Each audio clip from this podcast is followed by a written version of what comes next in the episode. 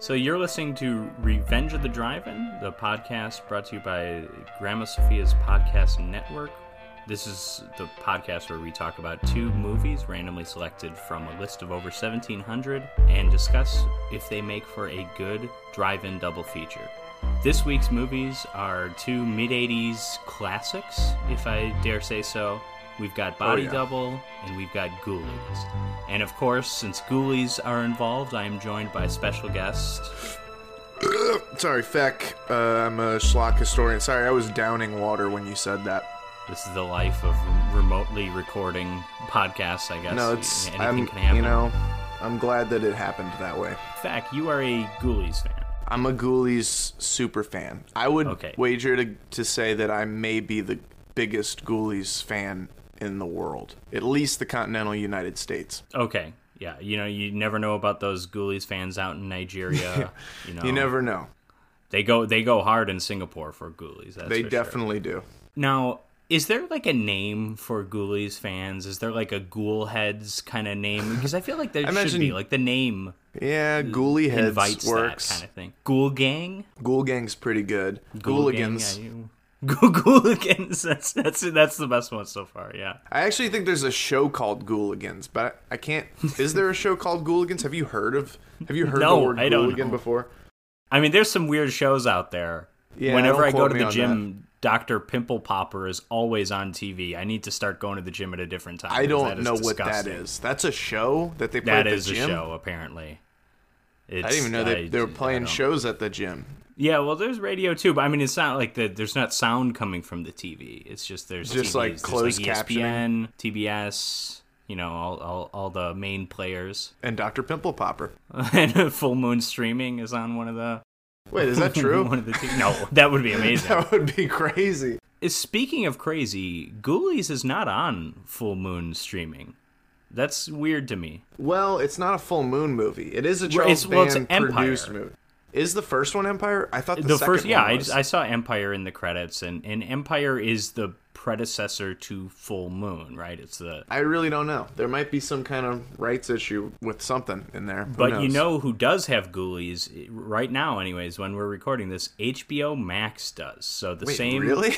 the stra- same streaming service that offers The Sopranos, Deadwood, Boardwalk Empire also offers both Ghoulies and Ghoulies 2. Not not the third and fourth one, but if if Ghoulies is on HBO Max, then there has to be some kind of rights issue. If HBO Max has any full moon movie, something's going on. well, before we get into the Ghoulies, let's talk Body Double, the 1984 film from director Brian De Palma. Now, real quick, you said these were both mid '80s movies. These both came out in 1984 specifically. I thought I thought Ghoulies was 85. you might be right, actually. I, I Let me looked look up it because I read something about like Ghoulies. It was in production before. Yeah, it Gremlins. was. which I think is crazy. Because this movie, we'll, we'll talk about this when we get to Ghoulies, but Ghoulies comes off as a like a supernatural fantasy horror movie that they like rebranded to feature tiny monsters after Gremlins was popular. That's actually not the case apparently, but that's certainly what it comes off as, at least to me. But it was released after Gremlins. Could have, Right. in theory, still been '84, but it was definitely It actually did release in 84, but it was like they were like I guess doing road shows with it or something. I was yeah, I was gonna say that can in '84 yeah, maybe but it came out in Venice International Film Festival Golden exactly Lion winner. It officially came out in 85 in January, early January. So, pretty pretty interesting. so, anyways, uh, what do you know about director Brian De Palma? Um I've seen like f- four of his movies, I think. Definitely Yeah, I've saw seen a decent amount, but you know, even if I didn't see any others, I would watch this movie and be like, oh, he's a big Hitchcock fan. Yeah, sure. This that's is kind of definitely what reminiscent body of that. double is. It's it's sort of it's a it's a well made reimagining of two Hitchcock classics, like Yeah. combining the two of them. One obviously being Rear Window, the other one is sort of into spoilers, so I won't get into it just yet. But two of Hitchcock's better known movies. Yeah. It's like a psychosexual, an even more psychosexual take on two Hitchcock movies. Oh yeah, yeah, because Hitchcock for his time was incredibly like Yeah. pushing the boundaries with sex and stuff. Right. Not in the same subtle ways as, you know, Charles Band, but Not or not as subtle as this movie either. Oh God, yeah, th- yeah. This movie, it's. I mean, I like this movie. I, I really do like this movie. It's and I wanted you to be on here not just because of Ghoulies, but there's a couple little Charles Band connections with Body Double. There's a couple Yeah. cameos. There's if a you will, couple. which I don't think they're truly cameos because they're mostly unknown actresses at the time. Yeah, it was, like right in the beginning, and then there's one very easy to miss one, very much. Yeah, low- I was, I was, uh, the first time I saw this, I was like watching that, and I'm like, oh wait, is that Bring Stevens? And I had to, I, I'm like, I think that's her. I'm like, I could have sworn. And I had to look way d- deep down on IMDb, but she's there. it sure is And yeah, it's a memorable role. memorable role. And then we got Barbara Crampton in the very beginning.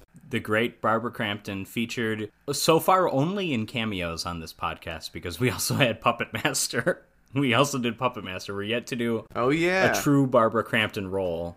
That one at least is is a true cameo. This is just it's not a cameo, it's just struggling actress, you know, trying to get that big role. you yeah. It's know, like a has to start somewhere kind of thing. less than a minute long sex scene, and then she's out of the movie. yeah.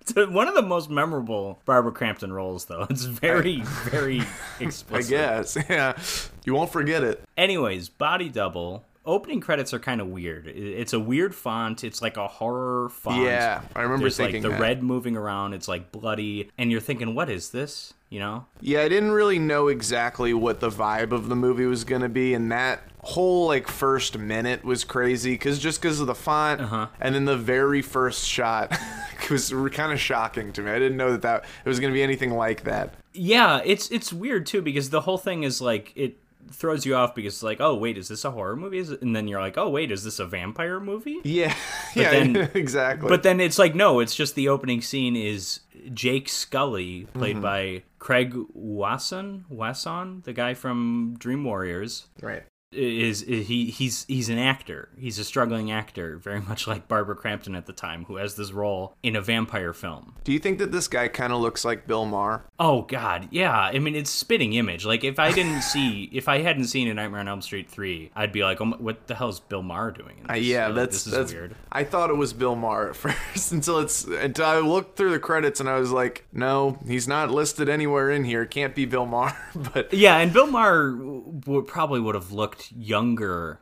back then. I've never seen Cannibal Women in the Avocado Jungle of Death, which is the only Yeah, Bill but he, Maher That's the 80s movie where thing he that I looked can like this name. guy, in my opinion. yeah it's it's crazy the it's really really weird it's it's one of the most noteworthy celebrity lookalike things that i that certainly that i can think of Can you imagine if Brian De Palma made a movie with Bill Maher as the lead? so Jake is an actor in this vampire thing and he he panics and he struggles to shoot the scene because of uh, claustrophobia right. and this is where you get a bit of a Hitchcock thing. It's it's a little. I actually think this is some of the weakest stuff of the movie when they focus on the claustrophobia, just because it, it feels too much like it's like oh yeah, remember Vertigo? Maybe, but I don't, I'm not going to get into it now, but there's a scene where they use it really, really well, in my opinion. So he goes, he gets home early from work because you know he can't shoot the scene, and Dennis Franz from NYPD Blue is like, eh, it's okay, you know, take the rest of the day off. It will also the set catches fire, which that's probably Right. the bigger reason to to end filming. for Yeah, it the was day. I kinda forgot about wild. that, but- But yeah, so he, so he heads home and finds his girlfriend Barbara Crampton sleeping with another guy. Right. And it's a really weird the the way they shoot this scene, the way and the especially the score is really strange. It's kind of off-putting the first time you see it. It's like It's also weird because, like, you're watching this movie. What else is going to happen? Like, you know what I mean? He's walking through that house, hearing her, like, all the way into the. Well, yeah, yeah. like, wh- what else could possibly happen at the end of this scene?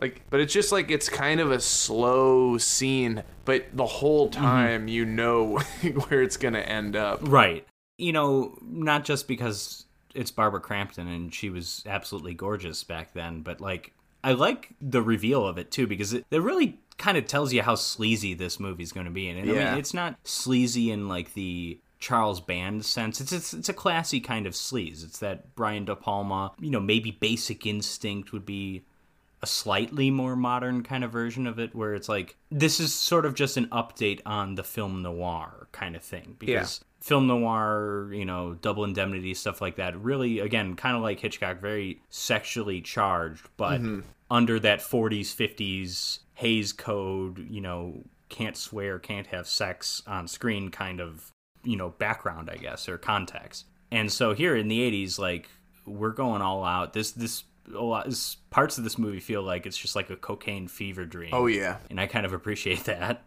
a very particular scene comes to mind.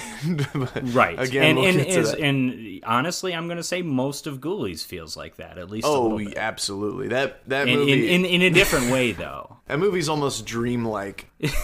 yeah, no, I, I- yeah. Speaking of uh, Nightmare on Elm Street 3, the Dream Yeah. Warriors. But yeah, this, this Body Double is like the early 30s guy that's been doing cocaine for a while, but every now and then just goes a little too far. Right. And Ghoulies is like a 17 year old discovering cocaine for the first time, I think is kind of how I would describe those, the, the, the difference between the movies. That's not inaccurate. I don't think. Now, you know, after this breakup, Jake continues his acting classes. He gets fired from his vampire movie because, again, the claustrophobia gets in the way, and eventually Dennis Franz is just, he's having none of it. So he fires him, and Jake befriends a, uh, another guy at the acting thing who's, um, named Sam Right.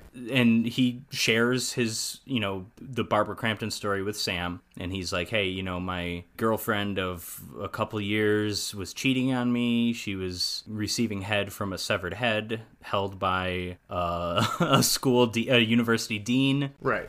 and like what am i going to do and he's like okay you know what it, it, it's kind of a weird setup but he's like here i have a friend who's out of town he's out of the country but he has this gorgeous ultra modern home and i can let you stay in it it's weird it, it, it It's should insane. be like this is just his home Yeah, there's an extra step there I know it is weird. I guess they're. I mean, they kind of explain it. I guess not really that part. I guess specifically, yeah i think that yeah it it's- gets it's weird. payoff. but anyways but still, it is weird. But this this is all still just like setting up the plot type stuff. We haven't gotten to the plot. Right, yet, but right, he's, right. He's in this ultra modern home, which kind of looks like you know like a UFO kind of thing. It's like the things at the World's Fair in Men Yeah. in Black.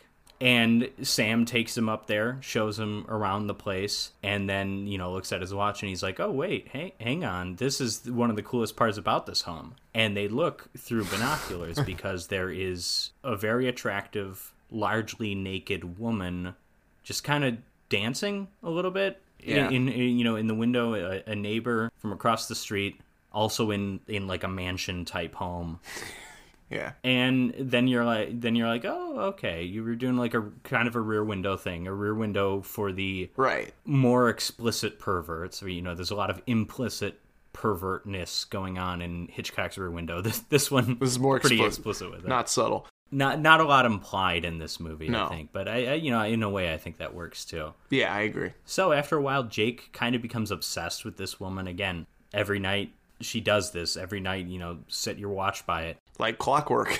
also, the song that they play every time he looks through the. Oh yeah. That's that's that's awesome. Oh, you know what? I, I mentioned the music earlier, but then I kind of forgot to get back to it. But the the music in this movie is composed by Pino Donaggio, who Right. you know film aficionados will know him for Tourist Trap.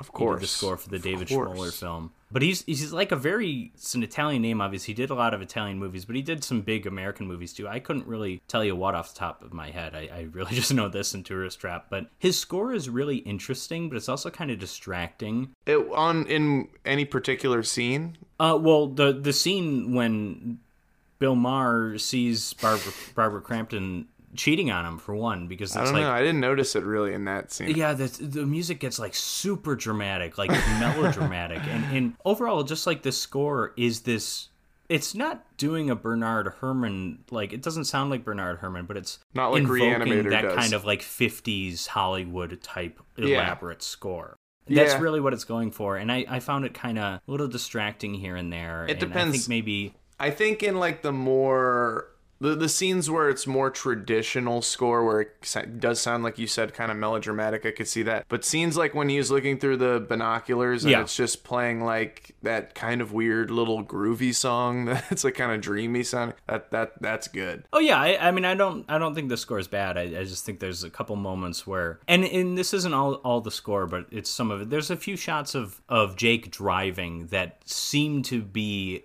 intentionally kind of bad looking, to like, Yeah, I noticed You know, that too. yeah, I was yeah. like, so so I think car scenes yeah, don't I- look like this in '84. right, exactly, exactly. It looks like an episode of Seinfeld. yeah.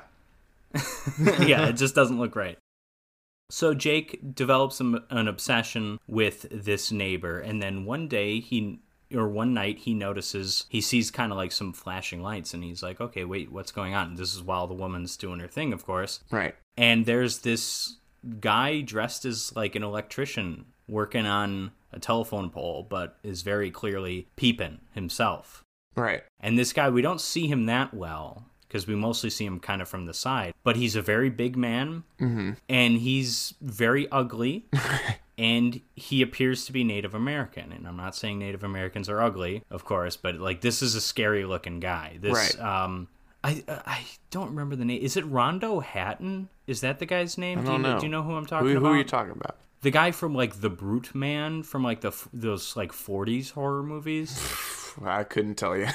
Anyways, there was this guy that had like gigantism or, or whatever, and, and he had just like something wrong with his face, so they like Oh. Damn. threw him in a few horror movies. And he, they pay homage to him in uh, The Rocketeer. There's a character, Kinda one of the like bad a- guys, Kind of like a Michael Berryman type situation a little bit like that, yeah. where you just a kind tiny of bit fall Michael into it Berryman. because of just the way you naturally look. Or uh, who's the guy? Who's the guy in uh, Young Frankenstein? You know what I'm talking about? uh, uh, uh, I was gonna say Corey Feldman, Marty Feldman. right. Yes. Yes. Yes. Yes. Yes. So one day, Jake is driving around his, I guess, his neighborhood. Oh, and I, I don't think we've mentioned this before, but this is L.A. This is a very Right. L.A. movie. It was written. It was rewritten to be L.A. Though it was originally supposed to be Oh. New York, Okay. which I Then they I figured do out think there's is more weird. perverts in L.A. Probably. I guess, yeah. I don't know. Because sometimes it does feel a little New York, but it is very LA at the same time. Yeah. Well, I just think like the hills and stuff like that. The, the first of all, the Well, yeah, house for that sure. they found. This is like some famous house. I don't know if it's on like a registry, some kind of registry of like historic places, but this is like It a might famous be. house. It's hard to imagine this movie in like a different.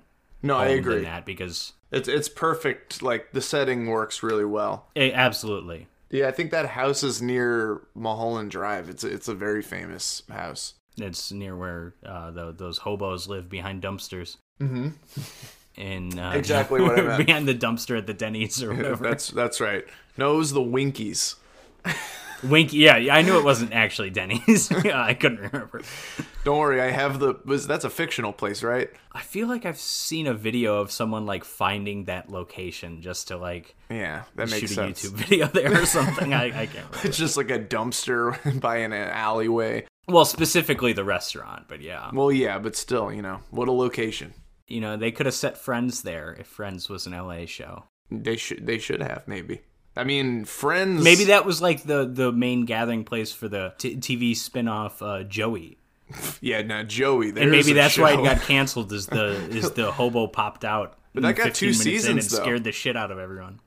Did it? I thought it got like four episodes. I didn't realize that. I, I think it got. Maybe I shouldn't have said that. I, I can't confirm that. Let me. Uh, I gotta look it up. I remember I saw one episode of it on a plane back in the days when planes didn't give you the option to choose your own entertainment. You were stuck with, With, with Joey. whatever they gave you. No, there's there's two seasons, oh God, but no. there there are unaired episodes. So, th- th- But Okay. they did do 46 episodes though. That's a lot. Wh- which one did the hobo pop up in? Um, I think season two. Okay, Yeah, they went off the air shortly after that. But they had to go there. Yeah. Anyways, so so th- he's Jake's driving and he gets stopped because there's like some construction in the road, or I think they're moving like a tree or something. I don't know what they're doing, but they're doing something. And he notices the woman leaving her driveway, and then he looks up ahead and he sees that creepy Native American guy just watching her. So he stalks her all day. Yes. So so yeah, so so he's being you know, the Native American guy, he's being creepy. We don't know what his deal is, Yeah. but Jake then it becomes equally creepy, really, and, and because he just follows her the entire day. He follows her to the mall. He watches her when she goes in like the changing room and Yeah. gets a half decent look at what's going on, which Yeah, weird. kind of on her for not shutting the. I mean, I, you know, I, I like kind it's- of, yeah. Well, well, it's also like who has the changing room? A changing room that doesn't have a door that close to the window. Yeah, it I guess really, it's the was store's weird. fault. also the lady uh, who works at the store who like calls Call security, security on him. Yeah. is uh the ghost lady from Ghostbusters. Or she's like the dead, you know what I'm talking about? In the library?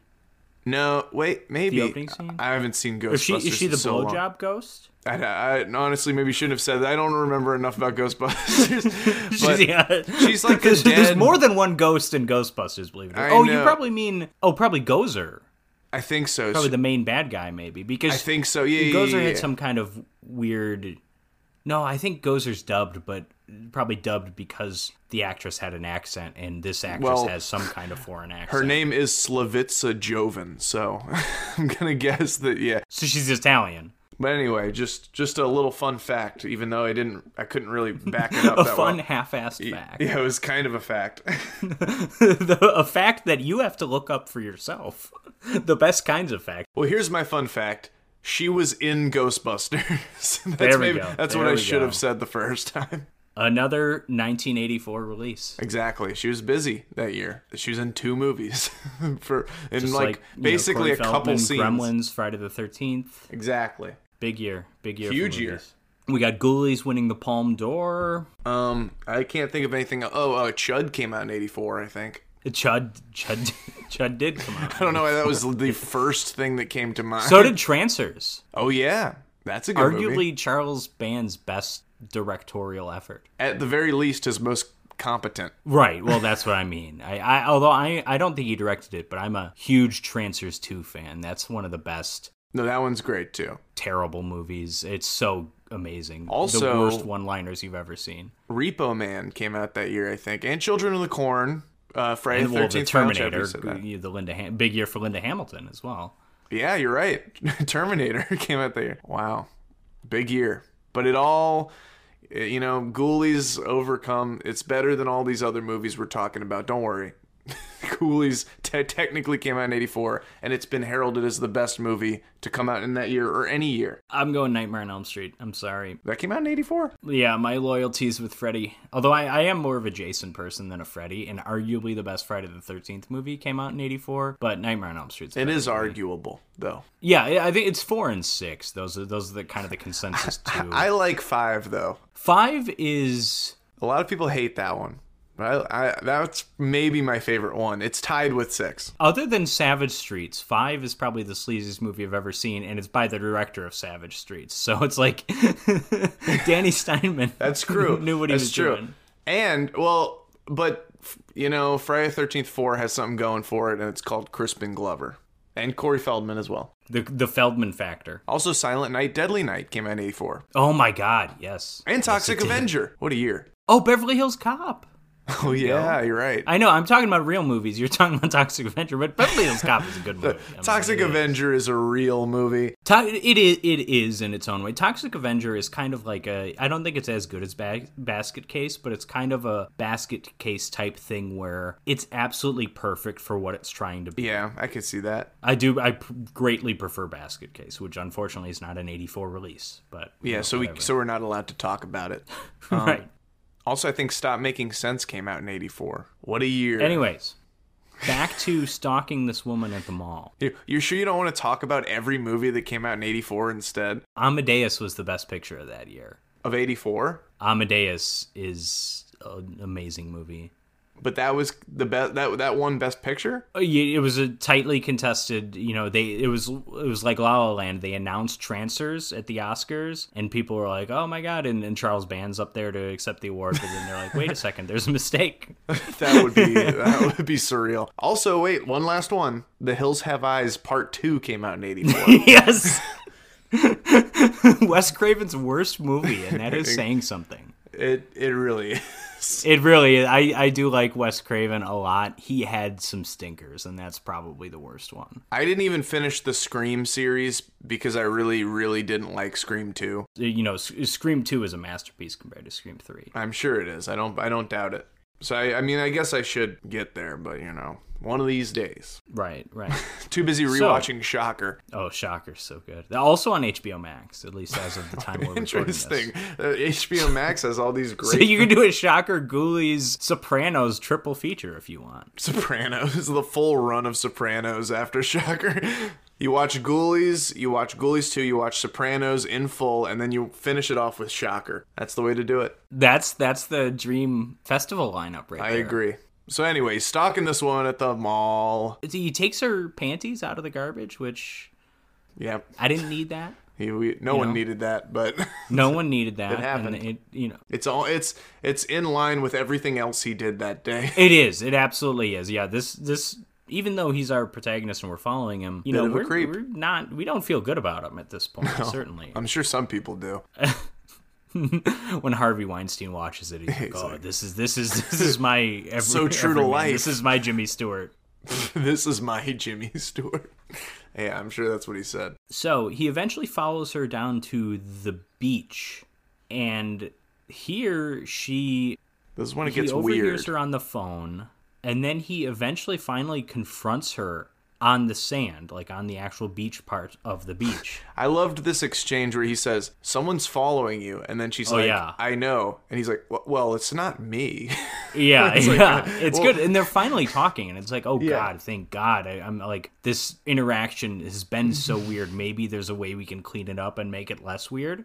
And then I guess the relationship, the interaction doesn't get any less, any more weird, but the movie gets weirder t- because Yeah. then out of nowhere, the Native American comes and just takes her purse and goes running. right. And then we, then uh, he Bill chases, Maher him. chases after him right. into a tunnel, and this I'm assuming is the scene you were talking about earlier, the kind of the No, this isn't the one. I was No, talking it's about. not. Th- okay, there's- because I, I, I, for me, this didn't work because he's chasing him, There's and one then that I'm like saying all of a I- sudden, I, think did work though. There, there's a scene that happens later Okay, that I that I just think not is this one. related to the claustrophobia that I think did work really well. but yeah, he's running after him, he's chasing after him, and then the claustrophobia hits because they're in this tunnel, and this is where the music is is kind of overpowering. It's like too Yeah, I can big, get what too you mean strong. with that, and I get what you mean with the claustrophobia in this scene in particular. But I do, I, I mean, I liked this scene. I do overall, and then I mean, and then we've got kind of a Dutch angle because we're following his point of view as he's like frozen against the side of the wall, and we see the Native American guy take something out of the purse. We don't really know what, Not yet. and then he just kind of looks at him l- in a knowing way, like he understands why he's reacting this way to the enclosed space, and, and that he Yeah. almost like this guy knew that he had claustrophobia, and that's why he ran to. I This know that was a, cl- a crazy just series of shots of, the, of it- that guy. Oh, yeah. taking something and then just the way he was acting and like jumping up and down and running. this is wild. Oh yeah, and then uh, the guy he does lets out this like animalistic scream. yeah, it was really. It's creepy. He went all the way with that one. That was wild. And so, what are you thinking at this point in the movie, especially when now the lady comes up to him, thanks him, and then they start making out aggressively? What what what are what's going on in your little feck brain? I was I was thinking this sure ain't Mission Impossible. is that. It's another Brian De Palma movie. Oh, that's right. I forgot he did the first one. Yeah, that's a really random movie for him to, to, to have done. I forgot about that. But what I was actually thinking was weird that they are basically about to bang on this beach after she acknowledges that he's been stalking her all day. Right.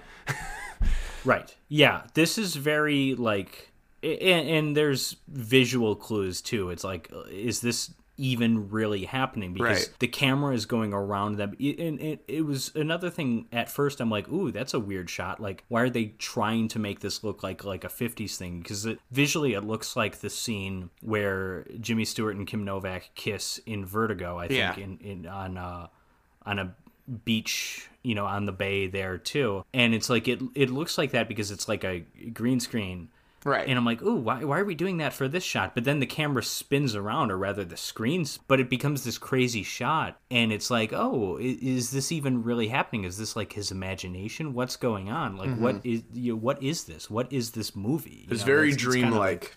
Yeah. Yeah, I will say for most of this movie, even like really deep into the plot, like I'll say even with within the first like last 20 minute stretch of this movie, I was still thinking, I don't know where this is going, like at all. Okay, yeah. Like even close to the end, I was still like this could go a million different ways. I don't know what what this is leading to. Okay, see, I want to say at this point, well, the first time I saw it, at this point, or maybe even a little earlier, I kind of figured the uh, parts of the movie out at least because they were hammering the vertigo stuff in so hard with the claustrophobia and Yeah. things like that. I kind of figured it out from there. And if you're super familiar with Vertigo, you know, one of the Yeah. greatest films of all time, right up there with Ghoulies 3 and Dr. Alien. Let's not go that far. I mean, Hitchcock's pretty good, but Ghoulies level, I don't know. like the the if you're if you've seen Vertigo, Yeah. you s- uh, know that they're doing a lot of Vertigo type things again. This shot, Yeah, is- but there starts was out just- like a Vertigo. I don't thing. know. There were so many twists and turns with like not just Okay. like just with like what was happening in the movie. There were just s- stretches of the movie that felt completely separated from Okay. other stretches. You know what I mean? Like the music video, we have a full music video in this film. that is a part of it, but just that whole stretch with Melanie Griffith feels like a different. You know I what I mean? will, yeah. The the movie takes a turn. Yeah. Yeah. Exactly. we'll have to get into Melanie Griffith, just like Bill Maher.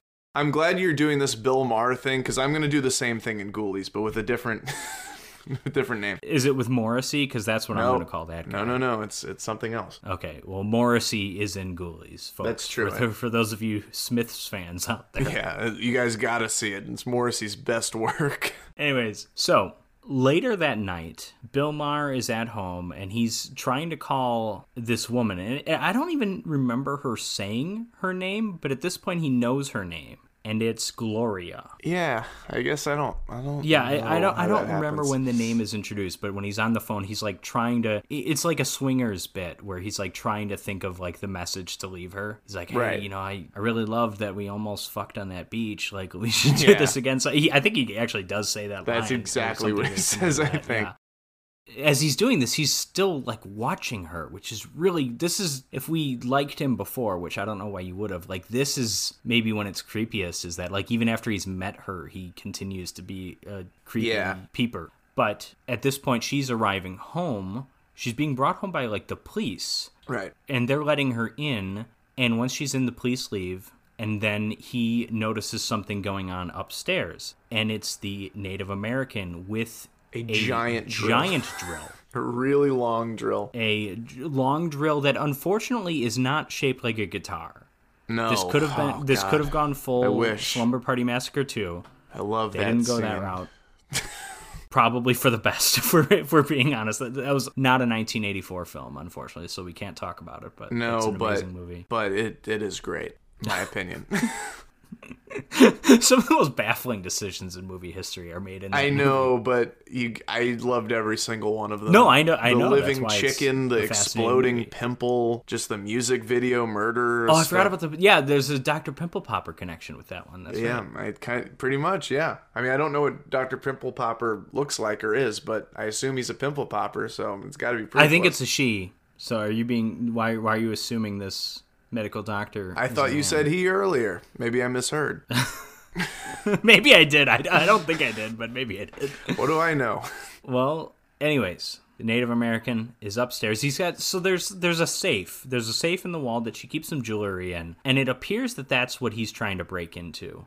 Right. and and then he, when Bill Maher notices this, he he's like, "Oh my god!" I, you know, he calls the police. And then when she, when Gloria goes upstairs, he calls her. He's trying to warn her, but right when she picks up the phone, he's like, "Look out! He's right behind you!" Because uh, you You're right. know, he, then he starts strangling her with the phone cord.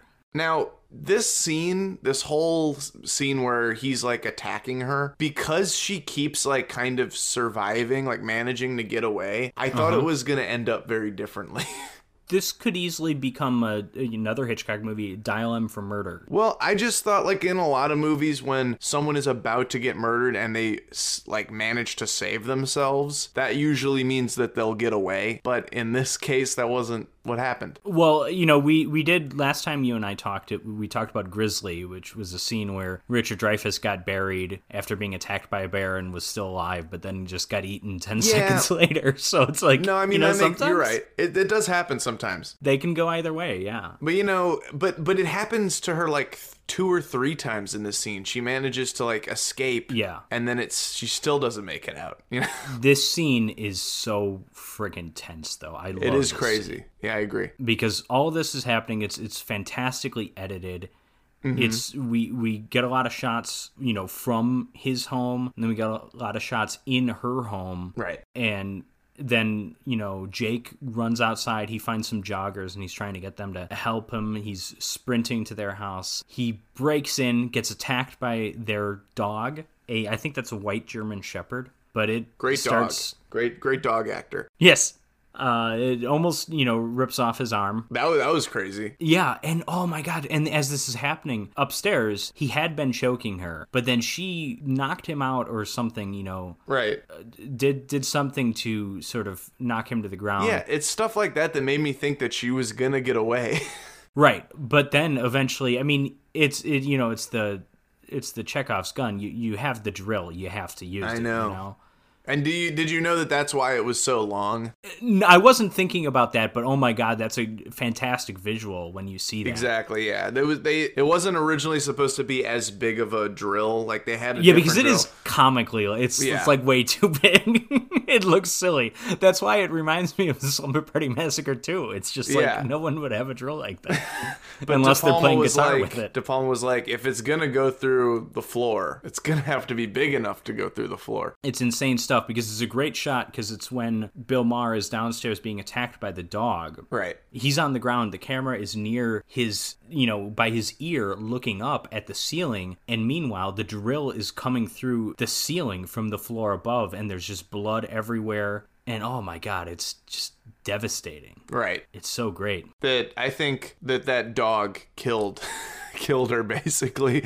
Well, In a way, he would have got up there if the dog didn't stop him. yeah, but I mean, you know, who, who's at fault in Friday the 13th, Part 6? Is it Jason or is it Tommy? What part? Everything. Tommy resurrects Jason in that movie. Yeah, you're right. Well, he doesn't do it on purpose though. No, I know, I know.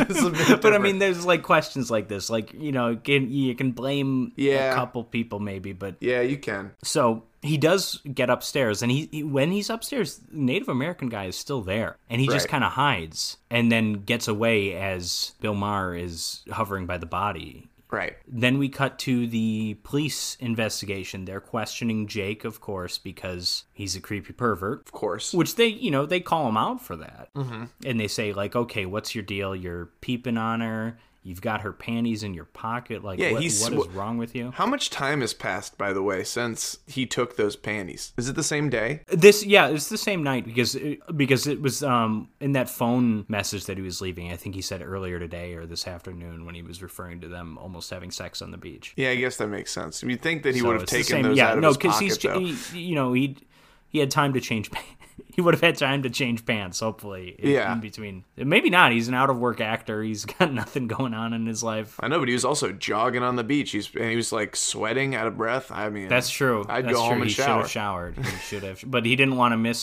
No, he didn't want to miss dancing the, glory at the time clockwork show. the cops, you know, think he may or may not be a suspect, but they are they're also thinking like, okay, well, you know, it's what about Gloria's husband? And Gloria did mention a husband to him earlier when she was when she was like, "Hey, you've been following me. Like, uh, did my husband hire you or something?" So we did know there was a husband, but we haven't met him. We don't know anything about him. And yeah, for all we know, the husband is involved, but you know, Jake's talking about the big scary Native American man Right. and they obviously that's not a real lead they can they can really the cops can really follow up on they're like okay you know we'll, we'll see what we can do but this is kind of a weird story Right. so from then on jake slips into basically just a porn addicted depression at this point Yeah, it I don't know. This whole transition here, like to this section of the movie, I, I didn't I didn't quite get it. It gave me like a little bit of whiplash at first. this this to me again is very vertigo though No, I agree, but still.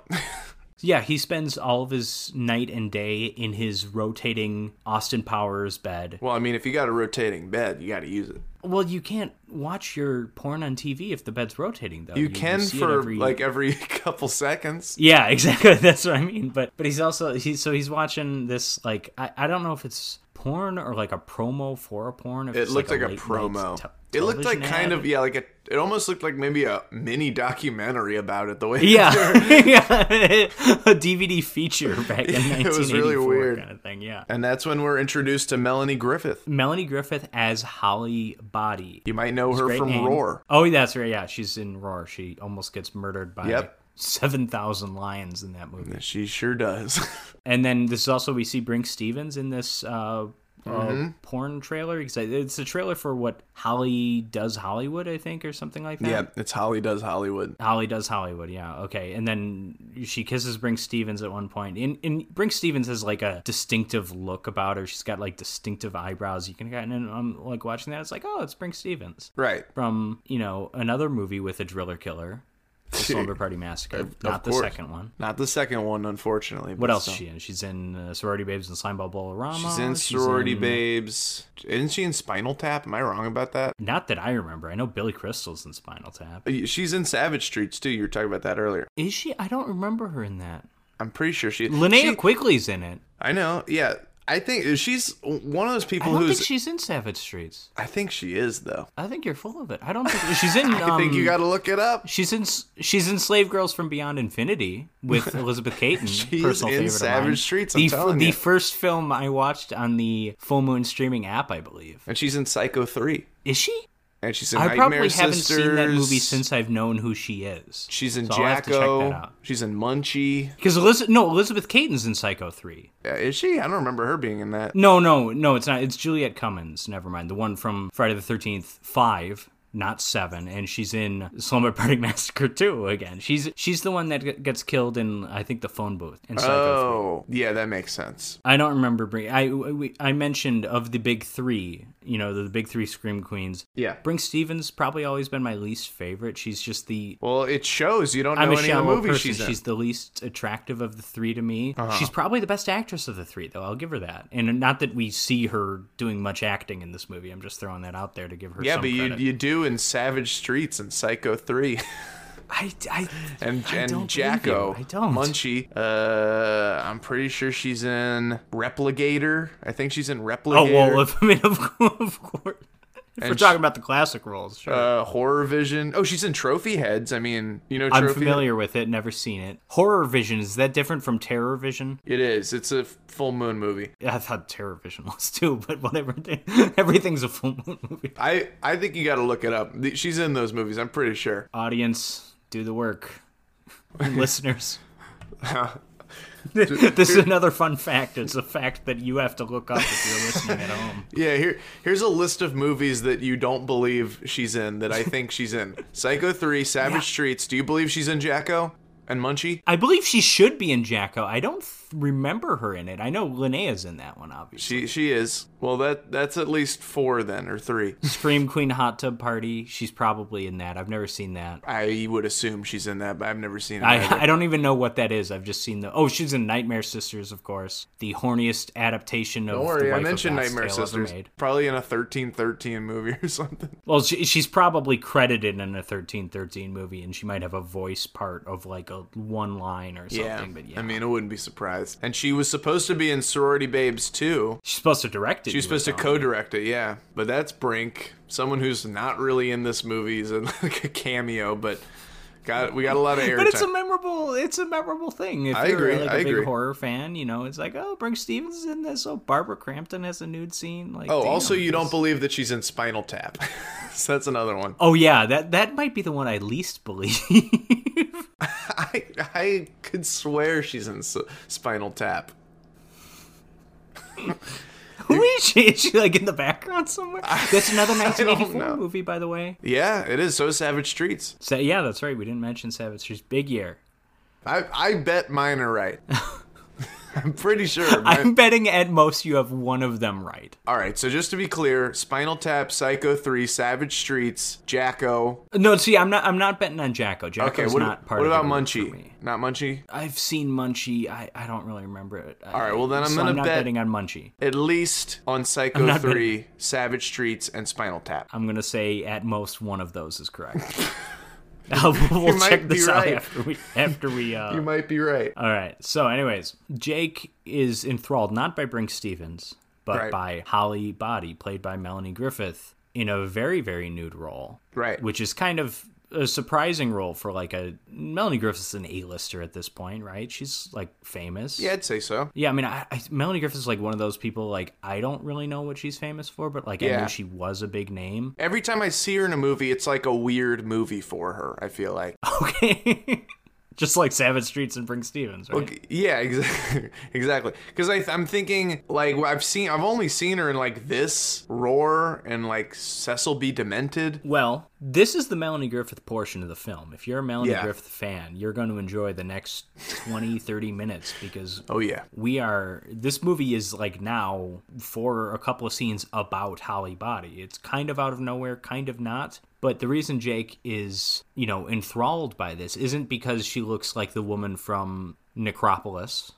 you're right. She does. I didn't She think does. about She that. looks exactly like her. She's got the same haircut. She's got four fewer boobs, though. Uh, yeah, but still, Or maybe six fewer. I don't remember how many she had in Necropolis. I think she has six. I, I, I remember it, it ended up looking more like udders. Oh, I think they yeah, went a well. little too far. I think you got to go total recall if you're going to do the extra boob thing and, and keep it simple. But what a film, Total recall or necropolis? Necropolis. Come on, which one do you I think was- I'm talking about specifically? I mean, total recall is an incredible film too. Yeah, but you know, is it schlocky enough? Come on. I mean, she is attractive and she's very, very naked, of course. Right. Because this is like, we don't see anything obviously hardcore or anything, but this like sells the idea really well of like that this, this feels, this, this stuff that we're seeing feels like an 80s, like what 80s porn probably was. Like it feels Right. very authentic. But he notices specifically that her like naked dancing in the mirror Is the is same. exactly the dancing that Gloria had done. This is a this is an aha moment. And from there, then we get to probably the weirdest stretch of this movie where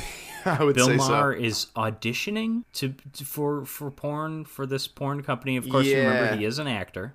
This is this is not as humorous a scene as you know the Vice Academy porn audition scene. Well, that wasn't an audition so much as an interview where Linnea talks about how she won't make it with any zoo animals or whatever. Right. So, but he specifically goes to the company that distributes Holly Does Hollywood. Well, first he goes to a video store and checks out the movie, of course, because, you know, He's gotta. creepy pervert. And I like the little, like, 80s video, because I'd always heard of, like, the, oh, yeah, they've got a secret back room thing. Like, you always hear those stories, and it's like, okay, I like, I like that we're seeing it.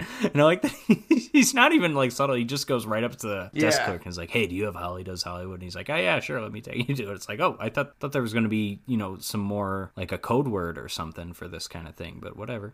So he auditions, and then the scene where I guess he gets the job. It's it's a really weird scene because it, it is the full music video, and I know you're a fan of when movies just take a break and show off a music video. I love it. But this is a music video that's also part of the plot. It's very strange Yeah. because he's he's walking with this one guy through like this big like you know to quote alan partridge sex festival like it's just this like party it's not like an orgy but there's like people dancing and not wearing a lot of clothes and there's like bdsm stuff everywhere and it's a sex festival i don't know how else to describe it That's the perfect way to describe it. and he's walking there and he's walking with this one guy and relax by frankie goes to hollywood starts playing Right. and this other guy this like he's mouthing it He's- you know he's not and, and i'm thinking like oh so, so the song is what's what's that is it diegetic or is that non-diegetic i can't remember Um, always get the, I- always I forget would- which is which Guess it's non-diegetic in this case, right? Because it's just playing. right the song is playing in this scene Mm-hmm.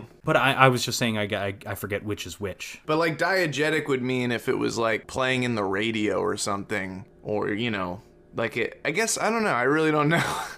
then i think it is di- then it is diegetic i think because I it's like suppose so. So, and then you're thinking like, oh, is he shooting a music video? What is this? I guess this is the movie that this song came from. I um I knew it came from a movie, I didn't know that at all. because my dad when i was younger bought a cd of like 80s movie hits songs and they had like i'm all right from caddyshack they had you know the st see. elmo's fire theme man in motion and they had this song and and it was like it would say like the the song the artist and then the the movie I had never heard of Body Double as a movie, and I don't think my dad had. So we see, like, it, okay, relax. Frankie Goes to Hollywood Body Double. I'm like, did they make a mistake? Is the movie Frankie Goes to Hollywood? Because that's such a weird band name. Yeah, it So I really thought there was like a typo on that CD. it, it does sound like a movie title. but Birmingham based Frankie Goes to Hollywood, a British band, British sort of new wavy kind of. Right. Yeah, I don't know. They see they. It's a pretty very new wave. Australian sounding song to me. I don't know if that'll make sense to anybody. But there's there's an in excess quality a little bit to the song. Yeah, I it's agree. a it's a very fun song. It gets you pumped. It's oddly works very well for the scene. Yeah, it does. I agree. It's but it's just I was just so confused though by like what was even happening. Oh yeah, no, the scene itself is confusing, but the like song goes with the images so Yeah, well. I agree. And then it's also like hearing because I had heard this song dozens of times before I had ever seen this movie. And then I'm watching this movie and I'm seeing it in the context of the sex festival, and I'm like, oh, so the when you want to come line Yeah, like has a different meaning in this context. Like I'm like I'm surprised they let that on the radio now that I've seen this movie. You it, know? it- that's exactly what I thought when I was watching. yeah, it. it's crazy. Yeah, I, I had never. I didn't know this was from a movie. I just even even you saying it just now, I didn't know that. I guess just I guess assumed I it was don't know if in it was here. composed originally for the movie. Oh, well, but even still, that it still I didn't know that. at the- so we've got this music video scene and then we're not really clear that this is like part of the porn until we transition he's in the bathroom it's it's all i think it's all in it- i don't know if it's Even all in one shot there is a still, long take though, in here Even if even it being part of the porn is confusing to me. Yes, and, and then this goes back to what I was talking about with the passionate making out on the beach. There's a lot of like, I'm not sure how much of this is, is in his, maybe not in his head, but like how much of this is supposed to feel realistic. Right. How much of this is supposed to just be, I don't, surreal is far too strong a word, but just like It, it this. kind of is though. but it's it's kind of like a um sort of like a uh, I would compare it maybe to like something like Blue Velvet where there's this Yeah, picturesque sunny town where people on fire trucks are waving but then there's this deep dark underground yeah. thing where just like everyone's nasty and disgusting It is kind of like and jack nance is there just like in ghoulies that. Yeah, hey, and- we're, ge- we can't get into Ghoulies yet, but Jack Nance. oh and I, we well we can't get into blue velvet either because it's 86 but So true. it's, this is kind of like that where like this this like porn bdsm world is like it's presented as just like another world but as as like an even seedier part of like los angeles like i don't know how much of it is you know literal i guess but it's just this like for him it's another world Yeah, that's true. I don't know. I just even still, like, I, I just really don't get what this porn is, because like the whole first part of it is just someone mouthing lyrics to him. Yeah, well, that that's why I, th- I think like yeah is the maybe the guy mouthing lyrics, you know, that whole thing. I think that's the part that's like is that's your like Alice in Wonderland kind I see. of like, so it's like, or we're not in Kansas anymore type. th- That's like that whole scene that where we see the all the BDSM stuff. That stuff isn't necessarily what's happening. And then he goes into the bathroom. Yeah, I guess Bring that makes Stevens sense. shows up again for a second, and then he sees Holly in the mirror, and then it kind of like comes back to him that that like this is where he actually is. So I think like that everything is like again going back to like the cocaine fever dream because this is the scene. This is the scene where it really feels like that. yeah, I agree. I mean, I- th- yeah, th- this is definitely the scene that I was thinking of when I said yeah, it's just I, I knew cocaine. it was. It- this is fever this is the I think probably the best scene of the movie in in a lot of ways. Yeah, It's it's just it's just so nuts. some of the best use of music I've seen since Roy Orbison in Blue Velvet. You know, to to well, don't forget about the back to Blue club Velvet scum scene in Hobgoblins. when they play that whole music video, basically, they just do a whole live I performance. mean, well, the Doctor Alien. I, I mean, if we're talking schlock, That one's movies, I'm even going better. Doctor Alien music video over. I, over I that. love that one. That whole scene is great. But anyways, he's he's with Holly, and they have this scene that again we're not sure that this is a scene yet until the camera after they're making out and Right. doing things. The camera then goes further back, and we see that, okay, they are in front of a camera. We haven't seen that yet. And not only that, but when they're making out, uh, they keep interspersing clips of him making out with uh, Gloria. Was that her name? Her name was Gloria, right? G L O R I A, Yeah, thank you, thank you, Patty Smith or whoever. Van Yeah, Morrison. Van Morrison. but yeah, so that that that's also happening, which just adds another layer to it. This is the Vertigo thing where he runs into. Off the top of my head, I don't remember the name of either character in Vertigo. They're both played, of course, by Kim Novak. But Uh-huh. after the first Kim Novak dies, he runs into a woman that reminds her of him Right. and becomes obsessed with her, and you know imagines that when he's with her, that he's with the other one. And so obviously we're doing that. Yeah, exactly. It's pretty much the exact same thing. very Yeah. very, at very this similar. at this point, we're we're the Rear Window stuff is done. We're Yes. in this is we're in full Vertigo mode. exactly. Rear, rear window was like the setup. He eventually takes Gloria out for drinks, Right. and then this is it made me kind of like, w- did how much of that scene that we saw was real? Because they're not talking to each other as if they had just acted in a scene together. Yeah. Because he's posing as a producer. Yeah, which I didn't get that. I I was just confused at this part. Yeah, it's a little, it's a little weird. Like I get Um, his but this plan is also like after a little bit, but like it Yes, still yeah, just yeah. was I I didn't get it when it was happening, I guess. No, I I understand that, but this is also coming out of his you know weird depression, Yeah. porn addict phase of his life. So it's like it makes sense that things aren't Right. exactly flowing in a in a in maybe the most logical way to the viewer, I guess. But, Yeah. you know they're, they're out for drinks, and he says, "Hey, I've got this part for you," and then she's like, "Okay, here's here's what I don't do," and she lists a bunch of things. And it, it reminded me of the scene from Vice Academy. yes, a little a tiny bit. she says a lot of the same things. Right. He then takes her to some kind of social function, which this is confusing because they go right up to his place and it's like, what is this little social gathering in his building? Because Yeah. his building is just like a tower. Right. But he runs into like a friend of his who's also an aspiring actor Yeah. This this is a funny scene. because Gloria doesn't know that he's Gloria thinks he's an actual producer, doesn't realize that he's Faking it. you know, a wannabe Hollywood actor, Right. mainstream, non-pornographic actor. Yeah. so Gloria starts talking to this other woman and, and it's giving her suggestions of like, you know, how to get a big break. And she's like, Hey, I know this producer who he's got this great part. You, you'd probably be good at it, but just be sure to do all these, these things. And, and then it's like, you don't mind working with women. Do you? Yeah. And she's just like, no.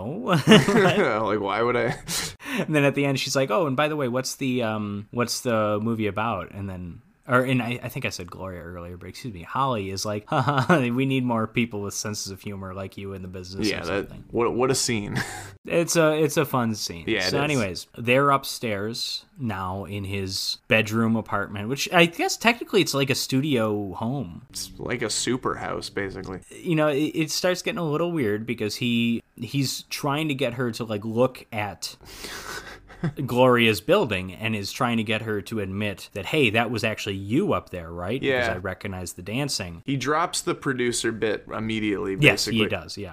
Like as soon as she comes over. Yeah, and I gotta say, this is in some ways the least creepy he's been all movie, right? Because he gets this gorgeous blonde Yeah. woman up to his home and he's not trying to have sex with her. It's like, oh, we've come a long way, but then he's still being super creepy too. Of course. because he's being a little you know, he's being pushy and he's wanting to her to explain everything to him because because he's like he eventually gets her to admit it. That was like, that's you and then he's like, someone hired you and they knew I'd be watching. And Right. he- he's like, What was this job? Who hired you? And she's like, I don't know anything about the guy who hired me. He just hired me and he said he had, you know, a pervert buddy who would be watching and this was for him. And he- she's like, I now know that's you, you pervert, let me go. Right. But then he gets a phone call from Sam. Sam, who we haven't mentioned in a long time. Sam was the actor pal. Right. From the very beginning. Was he even an actor? I mean, he kind of met him. He in, in, was, he like, sat in on a supposed to class. I don't be. think he was really. yeah. I mean like I don't think he was successful, but he was like posing as an actor or like as another wannabe actor basically, I think. Yeah. So, and the, the, he's Sam's the guy that got him this gorgeous home Right. to live in rent free. Yeah. because Barbara Crampton broke up with him. Kind of would have thought that would have been a little bit suspicious from the get go. he could just stay in this. Yeah, you kind of in hindsight, it's like, well, not even in hindsight. Even Yeah. this, this is this seems if it seems too good to be true, it's Right. probably this, this is some kind of catch. And then you throw in the naked neighbor on top of it. Yeah, and it's just like, okay, come yeah, on. something's definitely Something's going up. on. When, when when Sam's on the phone, Jake is like, "Hey, Holly, I'll let you go. Just tell me, is this his voice? Is this the guy who hired you? Just listen to his voice." And she's like, "Yeah," and then she leaves. Right. So that confirms that Sam's behind it. Sam's the creepy guy. Right. Well, he's one of the creepy guys. Jake's the creepy guy. Well, yeah, exactly. And then There's this three creepy guys at this point. There's Sam, there's Jake, there's Native American. There's also maybe you could say the weird kind of mime guy, the the guy that was mouthing the lyrics to the Yeah, he gave off creepy vibes. just a tiny bit. I mean, he's he's very low on the creep factor compared to Yeah, the- compared to our everybody else. protagonist here. but and, and then we're now getting kind of introduced to an extremely convoluted murder plot Yes. that was for me at least first time watching pretty hard to follow uh, and fully understand and it's funny because Yes. it seemed like after like even when when he asked her is this his voice i was still like oh wait he thinks it's him and then when it was him i was like okay so i don't really get what what's happening here but he like figured it all out from that yeah. There's a couple twists here. There's one still to come. right i mean he like figured a lot of it out though he figured more of it out than i would have that's for sure Yeah, because he, cause he calls the cop up and says, like, hey. yeah you and then guys he ex- that's remember- what i'm talking about is Sam. Yeah, and and this is like he's given the exposition. I was following it along, following along the first time I saw it. I think some of it surprised me, some of it didn't. But yeah, you're right, it's out there. yeah But he's like Sam is Gloria's husband. Sam is whatever. I don't remember Gloria's last name, and I don't remember the name of the husband. The the, the husband we had only heard by name, it is gloria revel Ravel. Okay, Sam is someone Ravel, and and he hired Holly to pose naked in his home in order to get Him a to neighbor watch. who he knew would be there to watch, so that the neighbor who knew he would be there watching would watch on another night Yeah. when someone killed Gloria because Holly was not there that night. It was actually Gloria getting killed, obviously. Well, so what I'm saying is, I I get that. Like, No, I, I, I know, I- understood I'm- it when he said it, Right. Mm-hmm. But I never would have put that together. yeah, he he pieces it to. I mean, in movie fashion, you know, we got to get this story moving. yeah. I guess, but yeah, no, that's fair. That's a fair. I, don't even know I if it's was a just like, criticism, but that's oh, a fair when he little said point, that, I yeah. was like, oh, okay, that's what's happening. it's crazy. it's it's it's crazy, and it gets crazier too because sure so Sam hired this Native American guy apparently, and the cops still not really sure what to make of it. Right. At this point, Holly is now hitchhiking, leaving this gorgeous UFO home, and she gets picked up by the Native American in his pickup truck. Mm-hmm.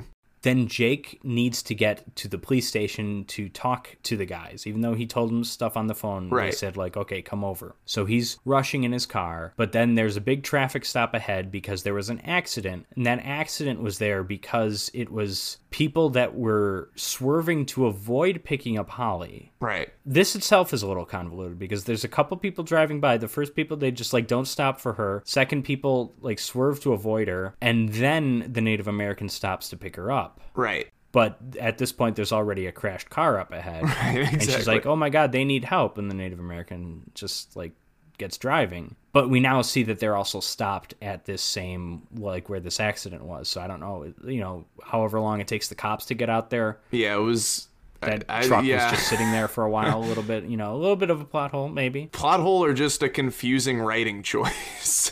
maybe a bit of both, Maybe a bit of both. a bit yeah, of both. I would agree. S- So the Native American and Holly are stopped at this traffic thing, and so is Jake, a few cars behind them. But he notices that it's the Native American. He notices that he picks up a crowbar and he hits Holly in the back of the head with it, and he's panicking. He jumps out of the car. He tries to get the cops' attention. The cops then try to arrest him, and he just runs off. Yeah, uh, no, chasing after I the thought that- Native American. This was one of those scenes. There's always a scene like this. Not always, but a lot of times in horror movies, there's a scene where someone, if someone would have just believed what the person was saying, someone wouldn't have died. died. You know what I mean? This was one of those moments where like the cop was really annoying me in this scene where he was just like, "Can you at least look over there?" Yeah, yeah, I, I understand. Like if someone You- was like, and you say, I just saw someone get murdered right there in the car," you would think, "Okay, I will at least I'll have at least someone look."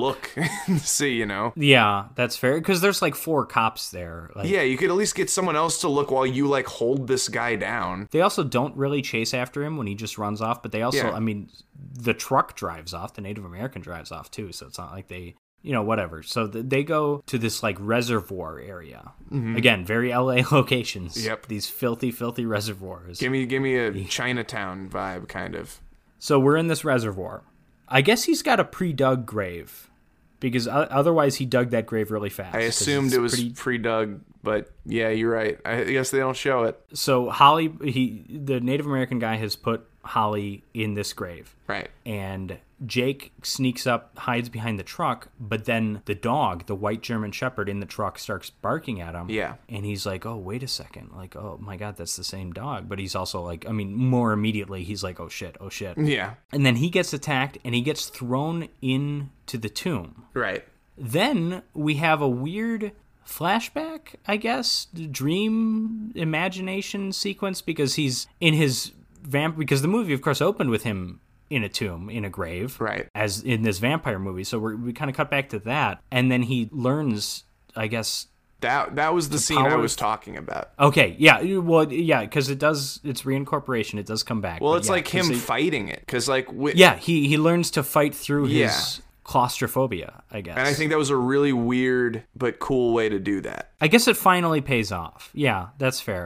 I just I just think the depiction of it in the scenes where it shows up is Yeah, just a I mean little that over makes the sense. top. I just think that I think this scene uh, did it well. Yeah, it's a good scene.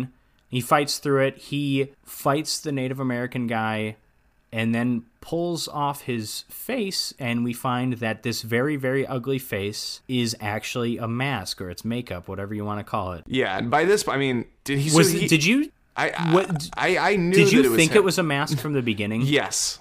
But no, Okay. well, well, I I, th- I don't know because I mean I could tell it was special effects, but I just assumed they were trying to make someone look monstrous Okay, yeah. Yeah, cuz I think it could pass as that. because it was like the 80s, and again going back you to know. like is this like the rondo hatton type guy is this like the 1984 version of like the rocketeer doing their rondo hatton type character yeah, you know is it just that yeah. I guess I thought that it was like like just special effects to make someone look creepy, but then once they s- started calling it a mask, I mean it was kind of I don't know. Include me in then, but at first I thought it was just special effects. it's good makeup Yeah, I- you can tell it's makeup but it's really good too Well, it took like three hours to put on, apparently. you know this is sam underneath this mask Right. this guy that had befriended jake is is is really who's actually gloria's husband It was this native american guy that killed her so he didn't hire anyone to kill her he killed her himself Right.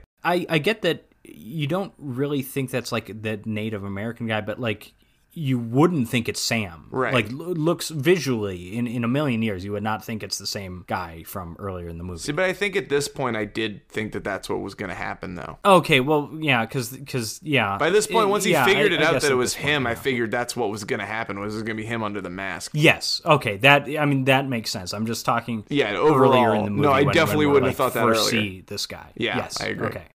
So then, in this ensuing fight, the dog gets free, and it's on the way to attack Jake, just at, just as it had attacked him before, and it leaps, but Jake ducks, and it takes Sam Yeah. into the reservoir Insane. where they both him and the dog presumably die. So the dog, who you were saying earlier, was kind of to blame for Gloria's death in a way Yeah. because he didn't, or because he kind of prevented um, Jake from getting upstairs. Also saves the day in the end, albeit on accident, and gets its comeuppance at the same time. and, and dies and, and dies because of that. But but yeah, er- and, and I suppose we did get the moment, but like. Jake had a moment a moment earlier where it's like, oh yeah, the dog. That's why the dog didn't uh, do anything about the guy in the house. It's because It's his it dog. knew who that was. Yeah. yeah, so it's his dog. And then we kind of end with a little bit of comedy here because, well, this isn't quite the end, but then Holly comes to and thinks Jake is a weirdo pervert. I mean, he is a weirdo pervert, is. but he, she thinks specifically he's into like necrophilia or something Yeah. because they're in the grave together. And that's I'm I'm glad Holly lived. I was, Yeah, I was you know, too. kind of worried she's dead, and you know she's a fun character. She's a, a plucky, likable You're saying there should be a fun sequel? character. Yeah, and you know, you, she lived through filming Roar. You don't want to see her die. in this Exactly. movie. I agree. She lived through a, Actual hell. a psychopathic filmmaker's attempt at mass murder. She, does- she deserves to make it through this movie. Yeah. I thought this was a weird ending, all in all. Well, then the, then the movie actually ends. Yeah.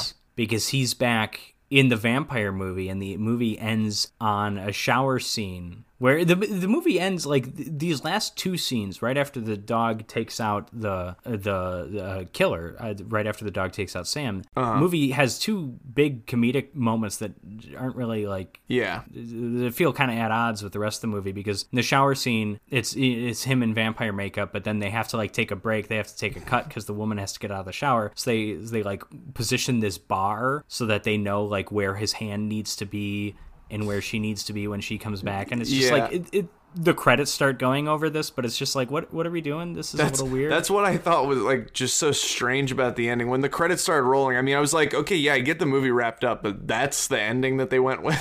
That's nuts. yeah yeah it is it is odd it's a little too playful but But anyways yeah, you know, Fac, what did you think of body double thought it was great. I was into it. Maybe my favorite De Palma movie that I've seen. I was always a big Untouchables fan when I was younger. I that movie doesn't hold up as much for me when I see it now, mostly because Costner sucks. Right. Okay. Co- Kevin Costner's a terrible actor. He must have had the best agent in the world because he had like a four or five year run where he had The Untouchables, No Way Out, Bull Durham, Field of Dreams, Dances with Wolves, And some of those movies are JFK, good. like some all-time classics, some incredible movies. Yeah. But like he's bad in every single one of them except for Dances with Wolves, which you know he directed. So I think like, he's guess fine he in deserves a Bull lot of Durham. Credit for that, but I'll- I'll but anyways, die on Kevin that. Costner sucks. Okay. Not that Craig Wasson is that good. I thought he was I think good. he's he's okay. He's, not I think a bad. better performance would have elevated this movie a bit though. Maybe He's not bad. Yeah.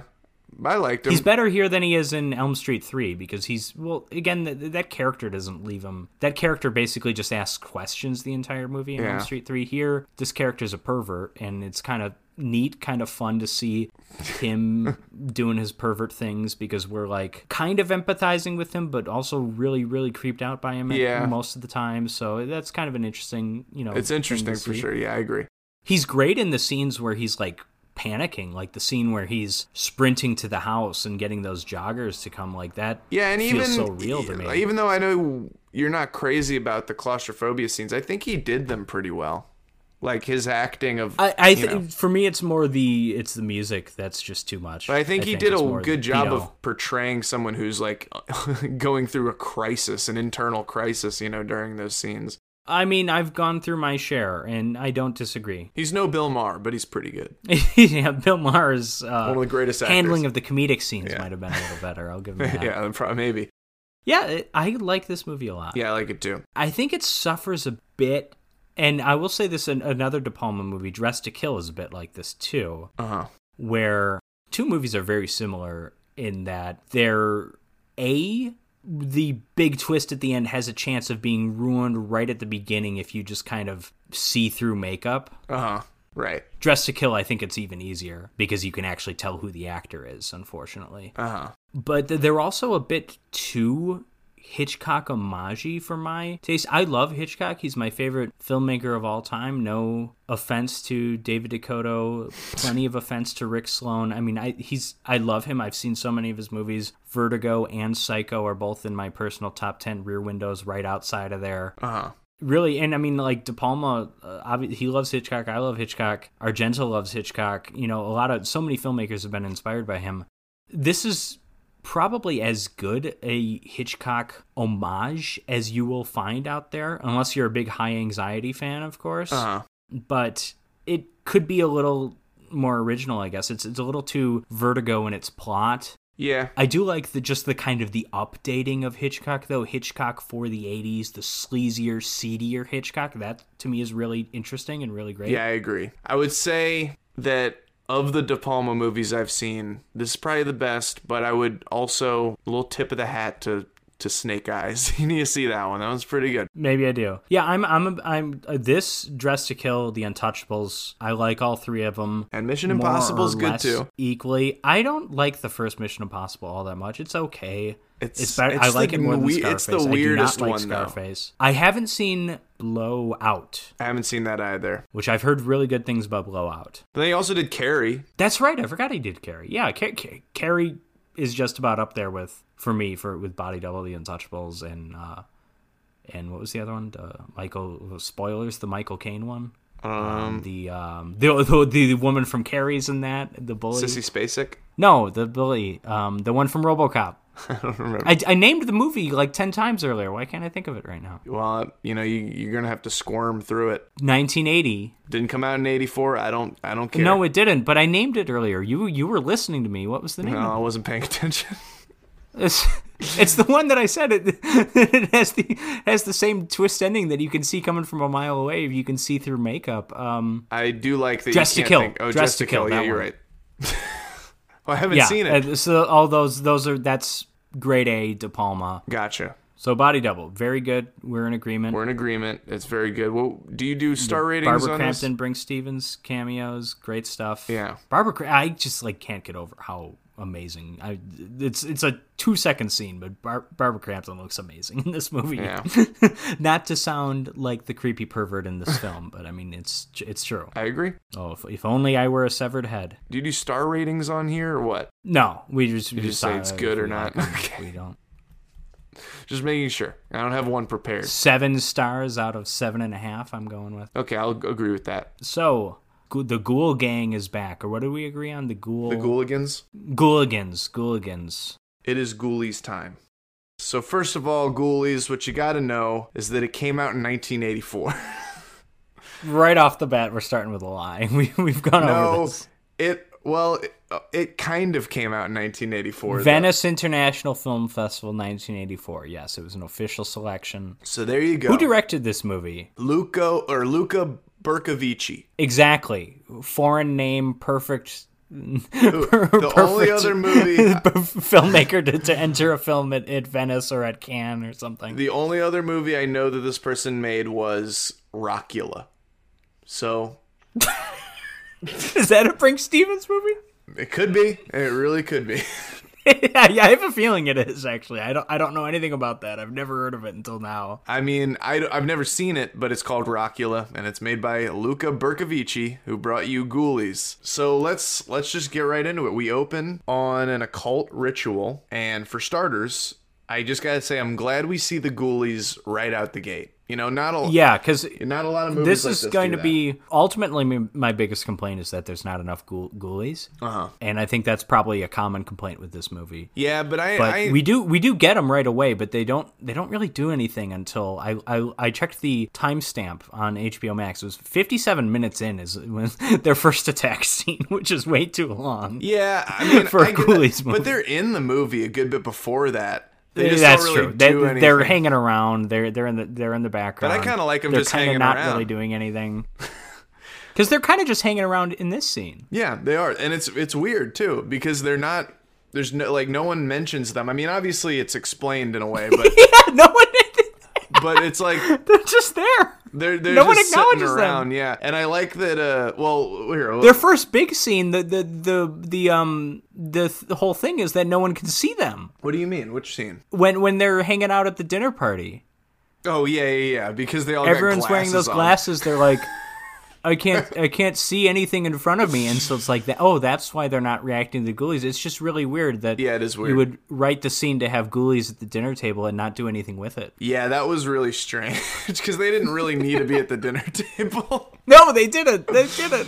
But anyway, uh, so yeah, we open on a cult ritual. So this is we're immediately introduced to Sting uh, and, and Jack Nance, who are they're playing the characters named Malcolm Graves, who's the the like a cult leader guy, and Jack Nance is playing a guy named Wolfgang. Um, now, right off the bat, I have to say this is not Sting, but he does look like Sting. But anyway, so we got uh, Sting and Jack Nance here Right. playing uh, characters named Malcolm Graves and Wolfgang, respectively. And Sting is trying to sacrifice his baby, but It's a Halloween 6 opening. basically, but lightning shoots out of the baby when he tries to do it. so Well, there's specifically there isn't there like a necklace thing? There Isn't is that- there's, later. Like some... I just like to say right off the bat, the opening scene doesn't make a lot of sense to me. I'm not a ghoulies. I haven't seen this movie a thousand times like you. Uh Uh-huh. Doesn't make a lot of sense. It's also I can't stress this enough. It's an insane way to start off what's essentially agree. just a rubber puppet monster movie. I have to say that I have seen this movie a hundred million times, and Right. this is still a very confusing scene. Like Gremlins does not open with an occult ritual.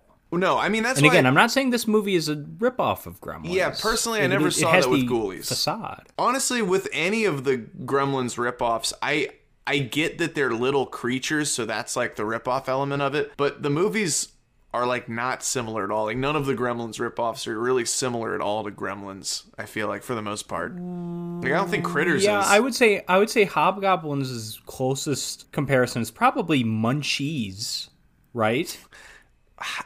ah, maybe i don't know i, I still don't Critter really think that- Critters is Critters is very much its own thing, yeah and Ghoulies is yeah, it's sort of its own thing. Ghoul- I mean, don't know. I Ghoulies know is there's its other own ones. thing in the sense, but it changes every movie what its own thing is. But none of Right. them feel like Gremlins movies to me.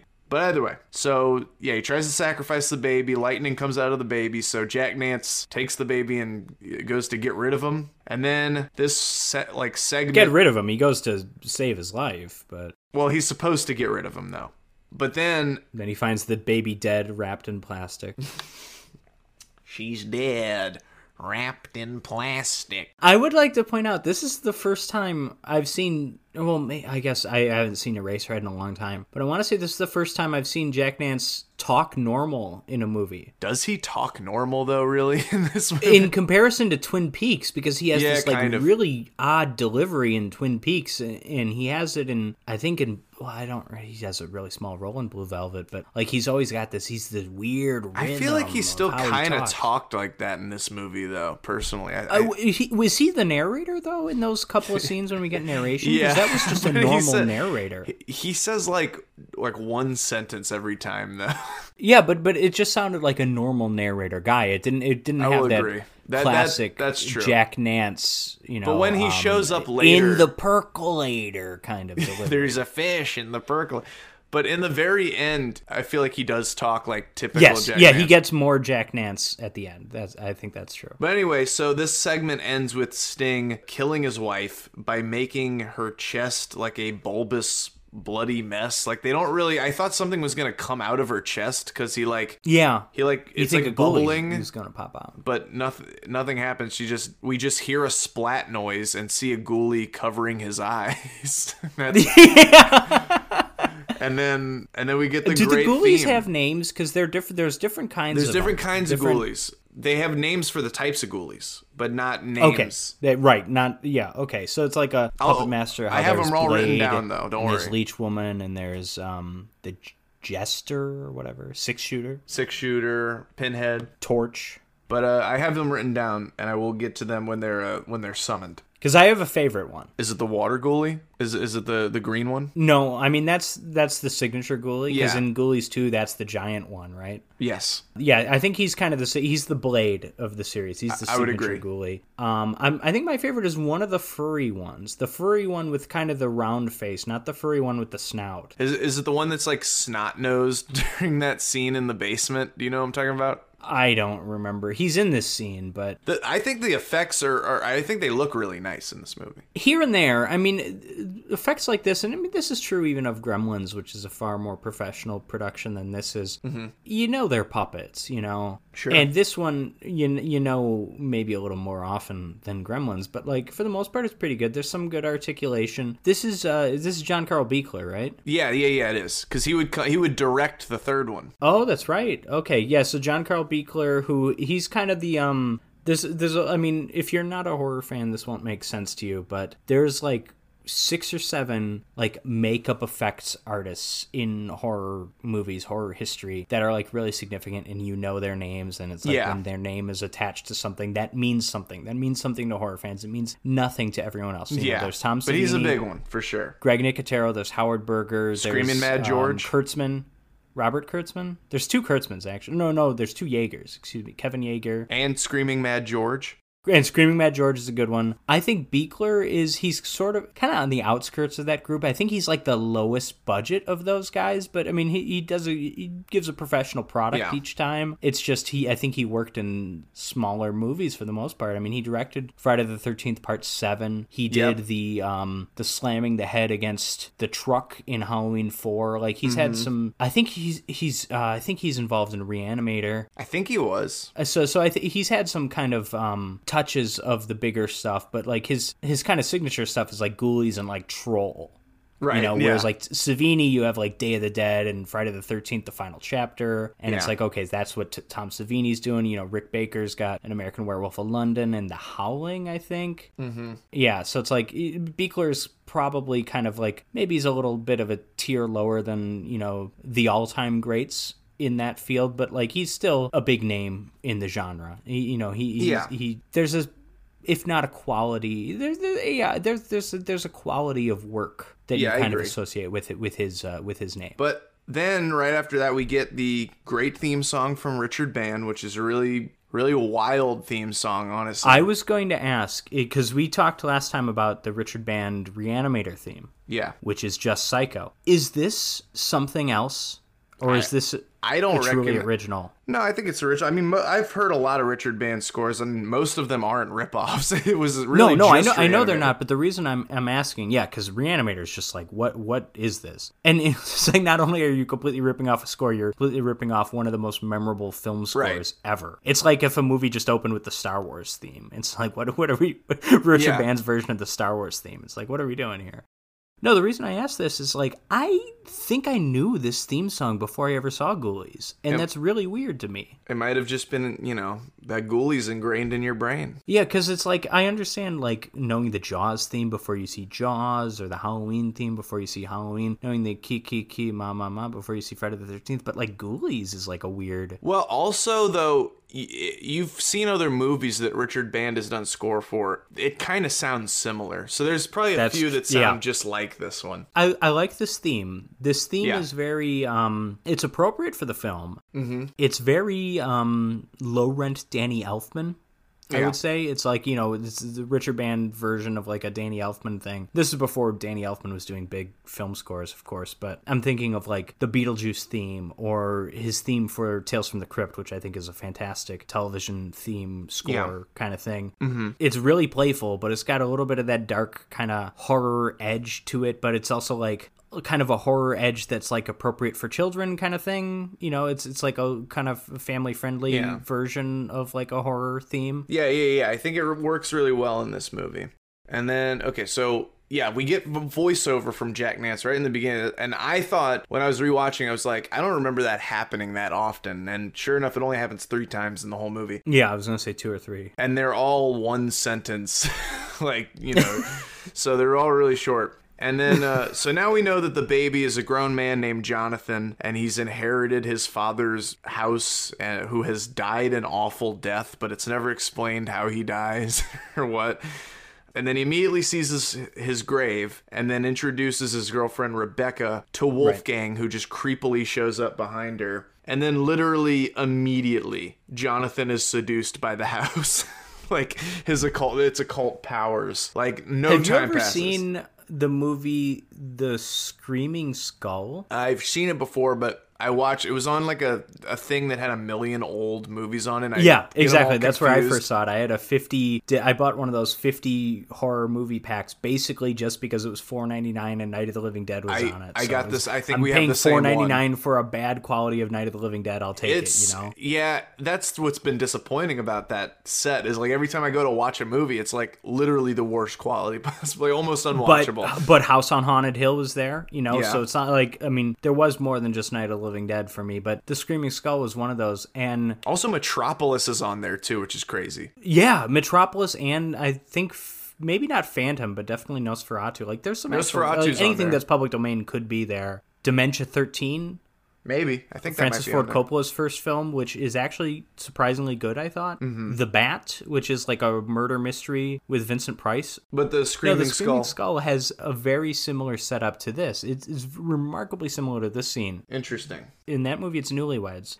I think in that case, the guy's previous wife. It, it's very um, Rebecca to, to refer to Hitchcock again. It's like they they show up at the house where the guy's previous wife had died, and then the creepy caretaker just kind of shows up in in the in the gardens and very Wolfgang like in that. Yeah, it's like very like, and then the guy's seduced by the house is is really really similar. But it's funny how immediately it happens in this movie. Yes, yes. It's like literally the, almost the second he steps into the house, he starts like getting into occult stuff. He starts immediately like reading all the books. Yeah, Young Frankenstein was more gradual in the um I mean, most movies where someone gets like Yeah, seduced but yeah, by that's true. it's more gradual. This one's Yeah. like literally as soon as he gets in there, he starts reading the occult books and stuff. the um Bill Maher making out with Gloria outside of the tunnel was less abrupt than this.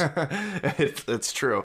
So then, for some reason, they well, I guess not for some reason, but Rebecca wants to throw a like housewarming party, I guess, since they got this new house. So they uh, invite some friends over, and this is where we meet some eclectic, interesting people right? by the names of Mike, Toad Boy, Dick, Yeah. Donna, Robin, and Eddie. Are the the, the and main and six Dick friends. is Morrissey, Dick is Morrissey. the boy with the thorn in his side himself. And um which one is uh Terry Kaiser?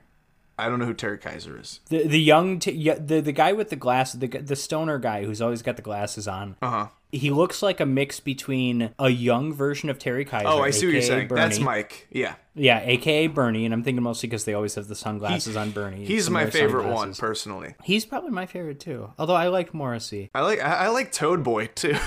Anyways, there's a young Terry Kaiser mixed with Dana Carvey. There's a, there's a Dana Carvey there too. you gotta love that one of Dick's first lines is "They call me Dick, but you can Yeah. call me." Then he opens up a beer and says "Dick." And you gotta love that he's hitting on future star Marissa, Marissa Hargitay Agate. when Yeah, he I know does it's this. it's crazy. Yeah, she's Donna. Which I, I actually, because this is, we've debated, you know, 1984, 1985. I, she's in an episode of Freddy's Nightmares from probably 88. I would have, Interesting. like, put money that that was her first acting role because she's really young in that. Nope. And I'm like, oh, Ghoulies. because I, 'cause I saw that and I'm like, oh, that's got to be her first thing. And I'm like, oh, she's in Ghoulies? Mm-hmm. Okay. And Ghoulies is like a couple of years before. I mean, she's a that. very low key character in this movie. She's Yeah, not I in a mean, whole yeah. lot, but yeah, Do you think? Do you think she gets home? You know, from shooting an episode of SVU. Do you think she's stuck with the Ghoulies franchise? She she goes home and watches Ghoulies two on on DVD. Well, she's not in Ghoulies 2, though, but she's. Well, I you know, but uh, loves but it. um, do you follow the franchise after you have yeah, graduated? From I'm gonna it? say definitely in her case. Or Oh, do you go the Kevin Bacon route and never talk about any of the Friday the Thirteenth movies? ever pretend in you your aren't life? in I it? mean, I wonder if Matthew McConaughey ever talks about Texas Chainsaw 4. He does. There's Does an he really? interview of him. He he like laughs about it, and, and he said because yeah, he was growing up in Texas, and so it was like a, it was a dream of his to be in a movie like that. I always wonder about that because you would think that he would be embarrassed by that because people hate that Well, movie. I think but Renee he's really- Zellweger is probably embarrassed by it, but, I But don't he's think really good in McConaughey that movie, is. I think. Well, he's good in a like a completely insane like this isn't traditionally good acting, but this I- guy is I think he just unhinged. goes- It's kind of like Jeffrey Combs in Reanimator. It's he just goes like, this is- all the way. In yeah, that movie. exactly. It- you know, anything less would have been far less watchable. I get people not liking that movie, but I, he's r- he's crazy in that movie. Like I, I think he's great. in it. it's watchable because of him. It's a terrible movie otherwise, but he makes it entertaining. I don't know. I think that movie's awesome. it's just so nuts. That's that's a cocaine fueled movie. Yeah. Then Mike does an incredible dance where he's just just like spazzing around on the floor, and everyone looks Mm-hmm. like they're really into it, but for some reason his close friends all look worried, even though he's Yeah. he's just dancing, and then he like They hits worried, his head. and then they're worried he hurts himself. Yeah, exactly. So it's like they kind of justify it, I guess. but they had no reason to be alarmed before that. yeah, exactly. It's very weird. Uh, Toad Boy is fucking insane. Uh, I had to say that. Toad Boy is the like nerdy looking one, kind of. He's the one wearing a vest, and Okay. he's the one who just like he talks normal, and then he just randomly turns into this Toad Boy guy, like where he starts doing a voice. You remember that? Yeah, that's right. Yeah, I mean, sort of.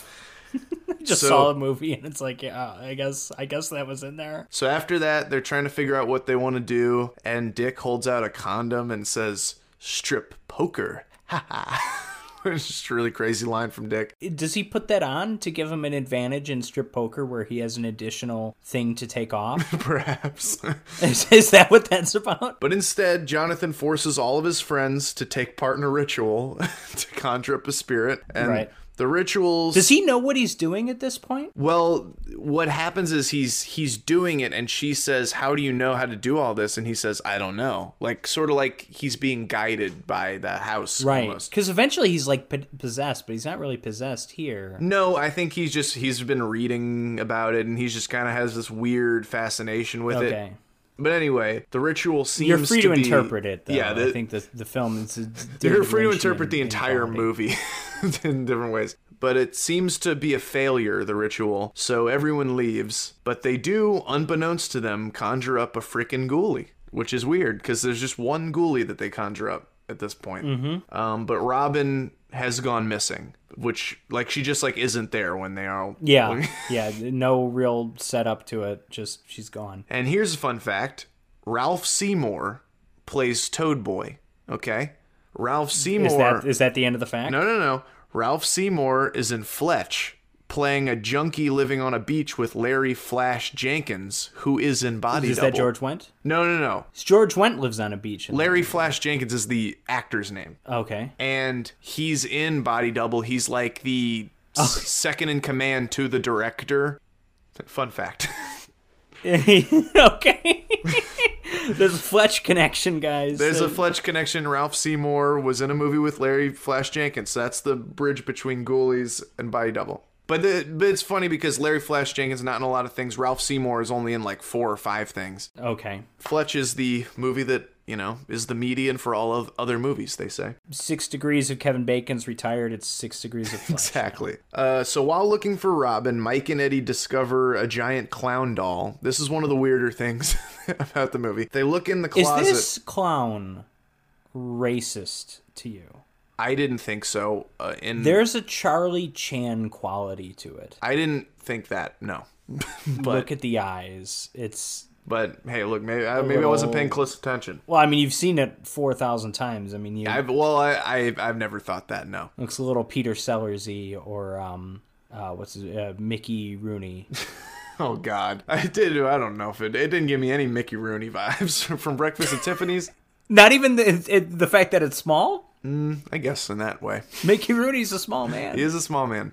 But anyway, so they see the clown doll, and then they look in the closet, and the clown doll like jumps out at them from the closet. So like somehow the clown doll Yeah. teleported in there. They turn around, and it's not in the chair anymore. So this is just one of the many insane things that will occur in this movie. And I want to focus on this scene for a second here because they kind of botched this in editing, where this could be a really. I mean, the, the the clown jump scare is like fine, it's whatever. But specifically when they like turn around to see the chair and then the chair's empty, they shouldn't cut to a second shot. They should keep it on them so that they turn around and we're now looking at their backs and we see the chair is empty. They instead cut to a second shot, which is closer to the chair and the chair is empty. And it's like, oh, that's so much less creepy. I feel like it. Gave, I probably would have felt the same way about it either way. I'm, I'm just saying, if you're doing a real movie, if you're trying to do like a conjuring thing, there are better ways to do it than, than, than this. I, it's just, that's just, that's just all I got All to say. right. about Well, this. look, you should have told Luca Bercovici this. He could have told his editor. I, you know, if I were alive in 1984, I would. If I were one of the judges at the Venice International Film Festival, I would have docked this film for that, and I would have Wow. said, you know what, That's harsh. Amadeus is a little bit better than this. But anyway, they find Robin, who was just standing around outside. she like, like didn't really go missing. She was just kind of hanging out outside. Don't really know what happened there. And then that's it. Then the next day, we like that's the end of that day. she's just outside. Oh, okay, she's fine. So then we cut to the next day where Jonathan decides to quit school so that he can quote unquote clean up the house, but secretly he just wants to be Sting Jr. So he makes a talisman for Rebecca, and then he just starts really acting stranger and stranger for a couple scenes. Like he's rejecting food, and he's just standing around by Papa Sting's grave. Right. And then he finally conjures up the rest of the ghoulies, like the awesome water ghoulie, the incredible rat ghoulie, the remarkable bat ghoulie, and the incomparable cat ghoulie, for that matter. And they all pledge allegiance to Jonathan and are given free reign to wander around the house. Yeah, I think maybe it's the cat ghoulie that is. Maybe that's the one that's my favorite. Yeah. I, I don't. I don't know. I- He's cat. think- he's bear like. I don't. I don't know what he is, but that's my favorite one. yeah, I always they always call it the cat ghoulie. I never really thought it looks like a cat at all, but That's yeah. That's the thing. But I'm not really sure what animal I'd compare it to. So I think we're talking about the same ghoulie here. in Ghoulies 3, it's a water ghoulie, a cat ghoulie, and a rat ghoulie. Is the water ghoulie the green one? Yes. Because he's the one coming out of toilets and stuff. Right, and he comes out the fountain in this p- scene. Um, and he comes out the fountain later too. There's multiple water ghoulies. There's multiple of every kind of ghoulie, which is something that is only happens in this movie pretty much. Because in the second one, Oh, really? Okay. in the second one, there's pretty much just one of each ghoulie. But then there's the giant. And then there's the giant one, which is the giant water ghoulie. And then in the third one, there are only three ghoulies, so they cut some.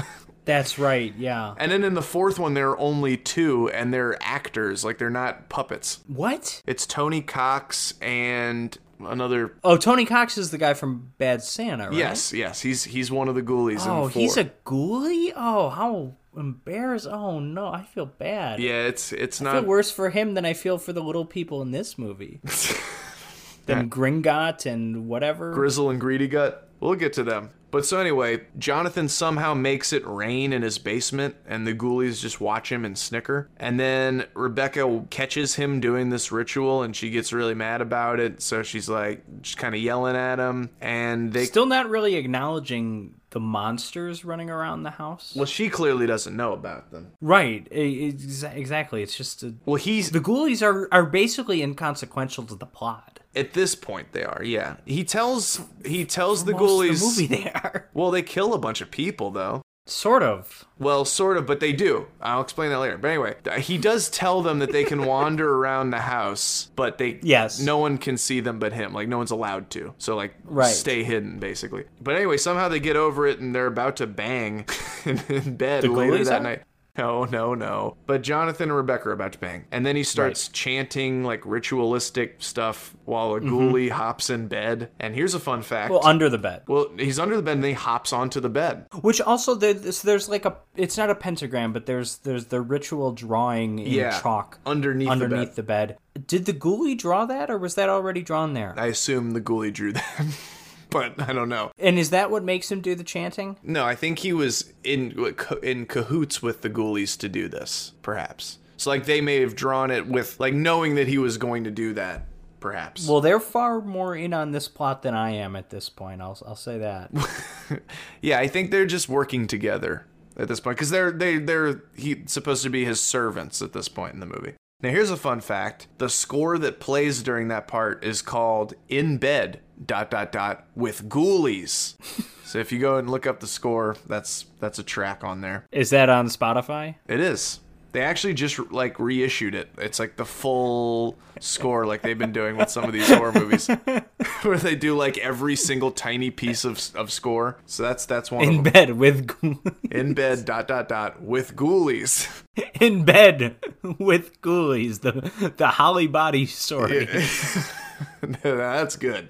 So anyway, she's not a fan of uh, him doing this ritualistic stuff, so she storms out. Right. And naturally, because she storms out, Jonathan decides to summon otherworldly beings named Grizzle and Greedy Gut to help him win her back. Obviously, as one would do. And by this point, Jonathan's eyes are glowing green like stings in the beginning. That's a fun effect, I will say. They, Yeah. they do it a lot, but it looks pretty cool. Yeah, it does the, look the cool. green glowing eye. It's it looks cheesy, but but nice. I like it.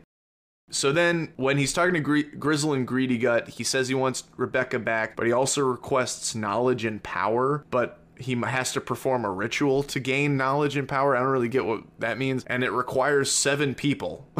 so luckily, he has six friends and Rebecca, so that kind of works out perfect. right. And then Grizzle and Greedy Gut use mind control to get Rebecca to stay with him, kind of like the Force. Like she just all of a sudden is like, like just okay with everything. She's like my under Yeah. mind control.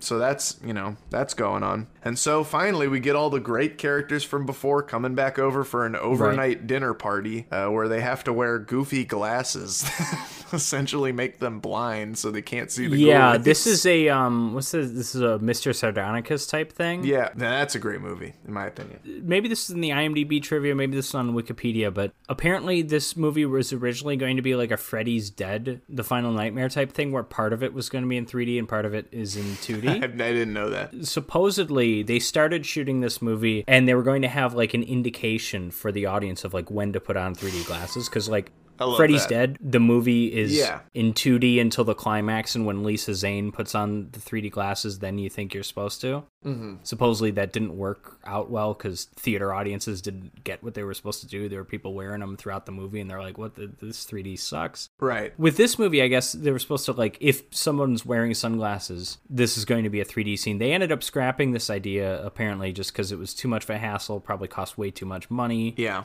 But that's I think why everyone's wearing sunglasses in this scene. And there is a line that says like because you wonder because this is when the ghoulies start popping up. They s- pop out of like the turkey or whatever the dinner is. One of them Yeah. does, and the other one's there, and no one acknowledges them. And you're thinking like, what the hell? And then one of the guys says like. We can't see in these glasses. Oh yeah, you know we. Why, why do you have us wearing these glasses? We can't see. uh, We can barely even see the food in front of us, and it's like, oh, that's why they can't see them.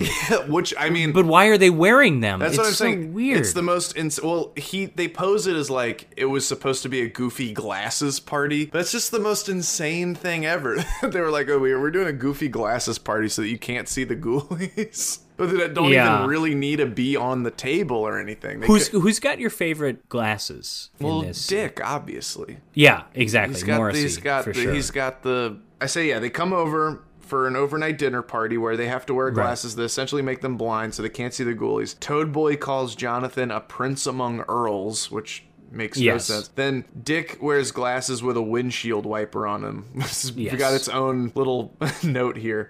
Then Jonathan screams really loud and the ritual begins. so his friends are all just like magically in white cloaks right. Jonathan keeps screaming, then his friends scream, then Rebecca This screams, next, yeah, this this is the most screaming then Grizzle I've and maybe Greedy because the Guts ghoulies scream, are screaming. Then the ghoulies scream, and then Papa Sting pops out of his grave, Yeah. screaming. And he's screaming. exactly. And it's like it's like ninety straight seconds of just screaming. It's That- this- insane. when he It's- pops out of the it's- grave, that's awesome. That's that that shot's It's incredible. no, I like the scene, but it was just like, oh my god, this is just like, it's incredible. who did this? Who, who- like, this is crazy. It's it's it's remarkable.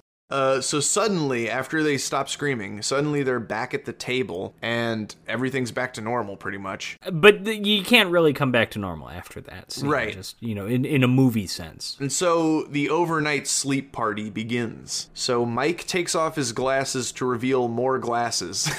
then then he says, "Wine." They repeat an airplane gag. Yeah, because that's um Robert Stack in Airplane. Yeah, he does exactly the same thing pretty much.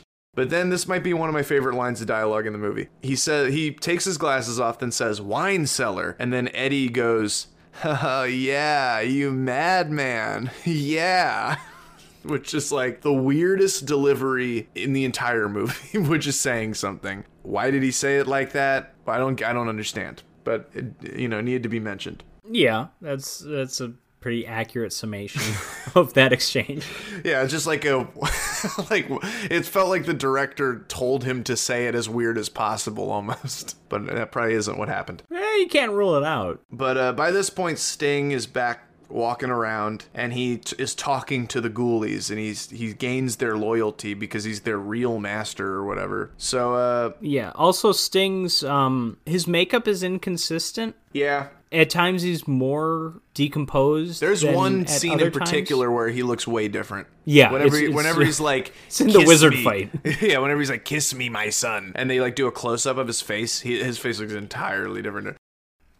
And then at this point, Dick starts to bang Robin while the clown doll watches him menacingly. then uh, Toad Boy downstairs outside, and he tickles Donna so hard that she drops her bracelet into a fountain. There's just like a lot of crazy stuff like that's always happening. And when he sticks his hand in to get the bracelet back, first of all, he notices that the water is black ooze, and then he's attacked Right. by the water ghoulies, which there's like at least three. 57 minutes in, Yeah, but the they're ghoulies finally did something. Well- 57 minutes in. Well, they- I know you love this movie, but that is a long time to wait. they're doing stuff beforehand. They're just not killing people. No, they're just in the background mostly, and there's the screaming is the most they've done. No, they they're doing the thing with the bed, like doing the ritual on her. I gu- yeah, I guess there's a ghoulie near a drawing of a you know pentagram, which may or may not mean that he drew it. I yeah okay, they're doing something. But sort it of. also makes well because that's like the first ghoulie that they uh, summon that's doing that. So there's at least one that's more powerful in some way. I don't We're get. just less lazy, probably. and then, but I mean, they can't really do anything until Sting No. shows up because because he's not trying to use them to kill people, and Sting is No, but I also don't understand what he's using them for at all. Just I- I, his mean, bidding, Sting, I I, don't know. get, but the the the uh, other guy, whatever his name, I is. think just I think he's using them just to have slaves. I think I don't think he really had a p- particular purpose for them. He just wanted them to wander around. Have, so yeah. that he I, can I, make them I do don't know stuff. what his end game is in. I don't know if he even summoning. had one. I sort of understand when he gets the the little people, the dwarfs or whatever, to help him because it's like okay, now he has a specific thing he tells them to do, but he kind of just tells the ghoulies to do like. I think whatever. he just needed them f- to complete this ritual for knowledge and power or whatever. But didn't he have the ghoulies before he wanted knowledge and power? Well, no, he wanted knowledge and power. He just didn't know how to do it. Okay. I don't know. It's uh not like the most consistent narrative in that No. regard.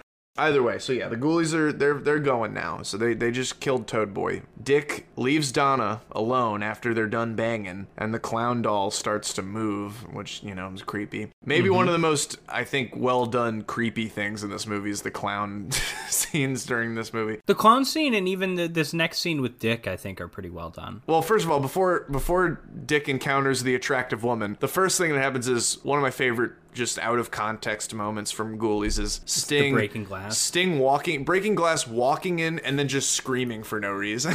Yeah, yeah. just walks in and and goes, also when, "Ah!" when they cut to the, when they cut to his close up, he's in a different location because Yeah. you just see the outside behind him, and it's like yeah, the glass broke, but it's not like you can't see the door there. Yeah. So he's very clearly they shot that close up somewhere else. and so they- they that's actually did two close-ups too, and one you can see the background, so it is even more inconsistent. good. yeah, the scream, the rah! So then Dick sees this attractive woman in the foyer who is actually Sting in disguise. bit of a lady in lavender in the opening scene of Phantasm moment here. Yeah, you're right. It is kind of like that. It's it's the same thing. It's just there's also a little bit of a Nightmare on Elm Street three connection too with the tongue. She uses the tongue, which is just like the Freddy nurse in Nightmare on Elm Street three. And it's something that happens in Ghoulies 3 kind of. I I just remember Kane Hodder falling in a mop and Well, in Ghou- down it's the not stairs like really it's like not a- really at all like the thing that happens in Ghoulies Okay. 3, but it, except that there's a elongated tongue. What they do is they rip someone's tongue out. I mean, you know Ghoulies 3 is basically a cartoon. They rip someone's Yeah. tongue out and then spin her around so fast that the tongue goes all the way around her body like a hundred times. it's, it's like insane. But anyway, so then Dick says another great line No doubt about it, Mr. Dick. You are a lucky guy.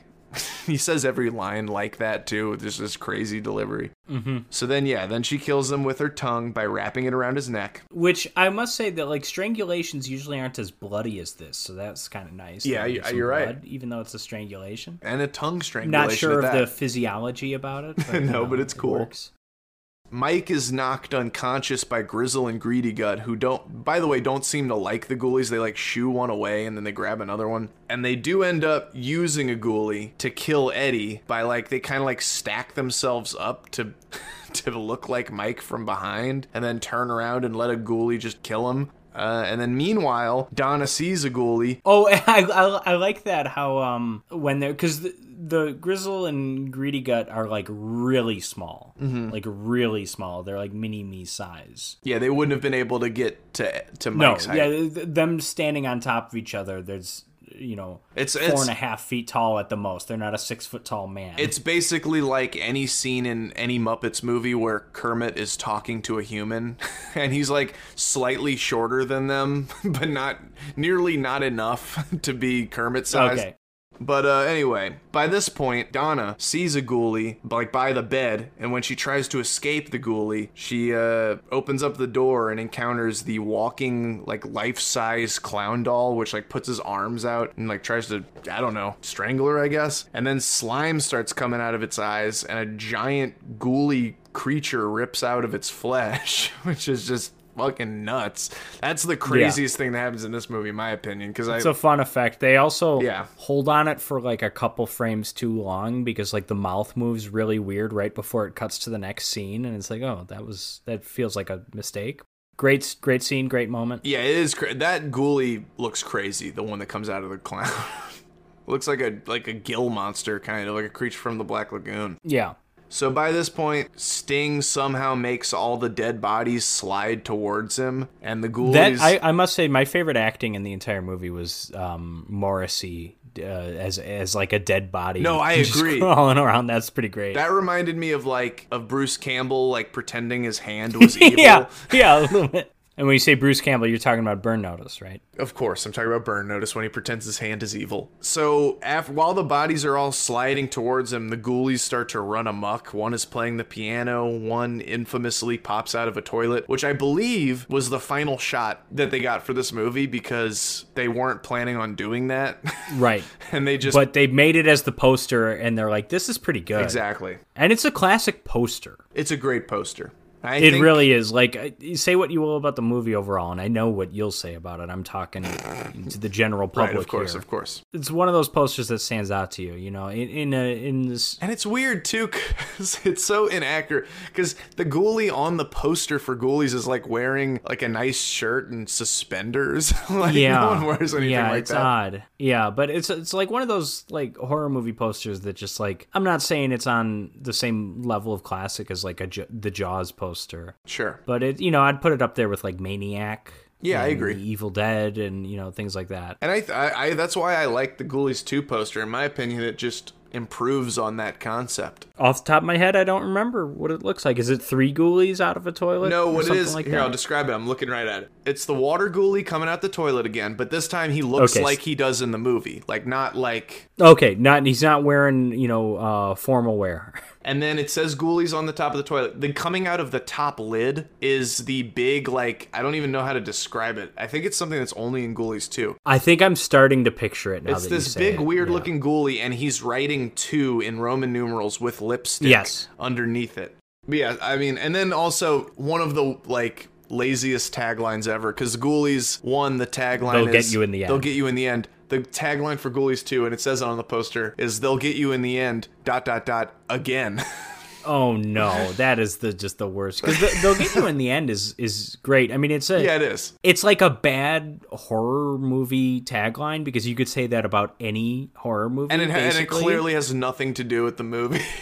They- right They don't but get at the you same in time the end, you know. it's like it's popping out of a toilet and Yeah. then they'll, they'll they'll they'll get you in the end is kind of a pun then too. Exactly. like end as in butt Right. like okay th- so that's how it kind of works but they'll get you in the end again That- that's awful But That it's is fun- it's just emba- so i didn't good. know that was the tagline But it's That's- great that's to me embarrassing. because it's just the dumbest tagline. just, i i mean it's it's worthy of the movie i suppose i- if nothing else mean, have you seen Ghoulies 2? yeah Would you say that that one's better than this one? I think most people would. i think i probably enjoyed it more if nothing else it's got the human-sized ghoulie that's, Yeah, that's a lot of great. fun So where was I? They're running amok. They're coming out of the toilet, playing piano, blah blah blah. So I, by this point, Rebecca rips off her talisman, and the bat ghoulie flies at her and knocks her down the stairs. and Jonathan, you know, hates this. Yeah. But by this point, he's got seven people, so he's gonna go complete the ritual for knowledge and power or whatever. But is Right. stopped by none other Right. than Papa Sting.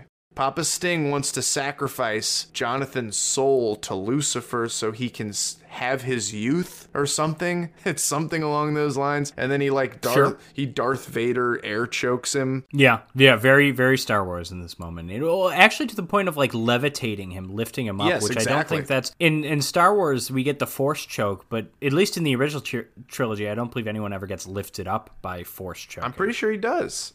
No, no, because he does- I he guess chokes the doesn't. You're guy right. on the ship in the opening You're right. scene, but that's with his hands. But yeah, no, the, the levitating stuff is really good in this movie. Like it's Yeah, that it's- was it's cool. a simple effect, but it looks good. It- It's here and it's earlier in the ritual when he's doing that thing, and it's like uh, shortly after the scream, or maybe it's during the scream. But he like starts hovering up, and it, it looks really cool. Yeah, I agree. The levitating and the green eyes, big fan, big fan of that stuff. And then he does the like "kiss me, my son" scene, where yeah, he looks like completely different. He goes full Tom Brady. and then he gets a, a scepter in his back thrown straight into his back by Jack Nance. And this is the moment where you're like, oh yeah, Jack Yeah. Nance was in this movie. Like, he- we haven't he seen him did- in an hour and ten minutes. He did like two voiceover parts, but other than that, he has not been in this movie since, since like, the probably very beginning. 15 minutes into the movie, and Yeah. we're over an hour into it. So he's been Well, gone it's for weird. a long time. Because he's And it in. literally got to the point where it's like the spear is in his back, and I'm like, oh.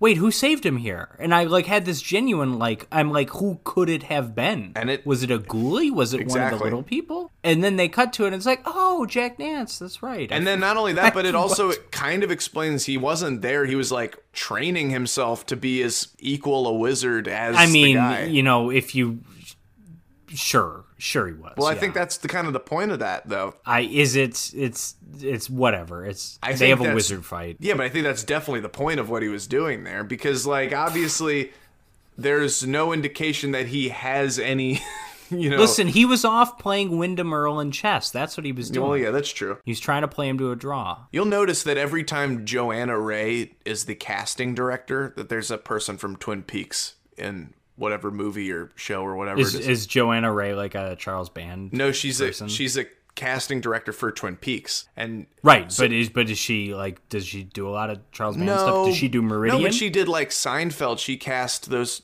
uh, Grace Zabriskie Hayward. and Doc Hayward. Yeah, yeah. i- in that. And then like she casted I mean this is a, a weird one, but she casted Critters 4, which had Leo Johnson in it. Oh, and Leo, Leo who's also Johnson in Slumber Party Massacre Three. and Leo Johnson is Eric Da Ray, who is like her son or something, or he she Oh. he's related to her in some capacity. yeah, he's in Slumber Party Massacre Three, I believe. Maybe he's not. And he was arrested could for be wrong. This starting could be- wildfires. this could be a Brink Stevens thing. He's in Silent Night, Deadly Night Part Three for sure. He- I think he's in Slumber Party Massacre three, maybe. He's also in Buffy the Vampire Slayer, the movie. Oh, I didn't know that. I was watching that recently. It's like right after the basketball scene where Ben Affleck is on the basketball team, where we cut to like Buffy outside and, and Leo Johnson's on a motorcycle. It's like, what the?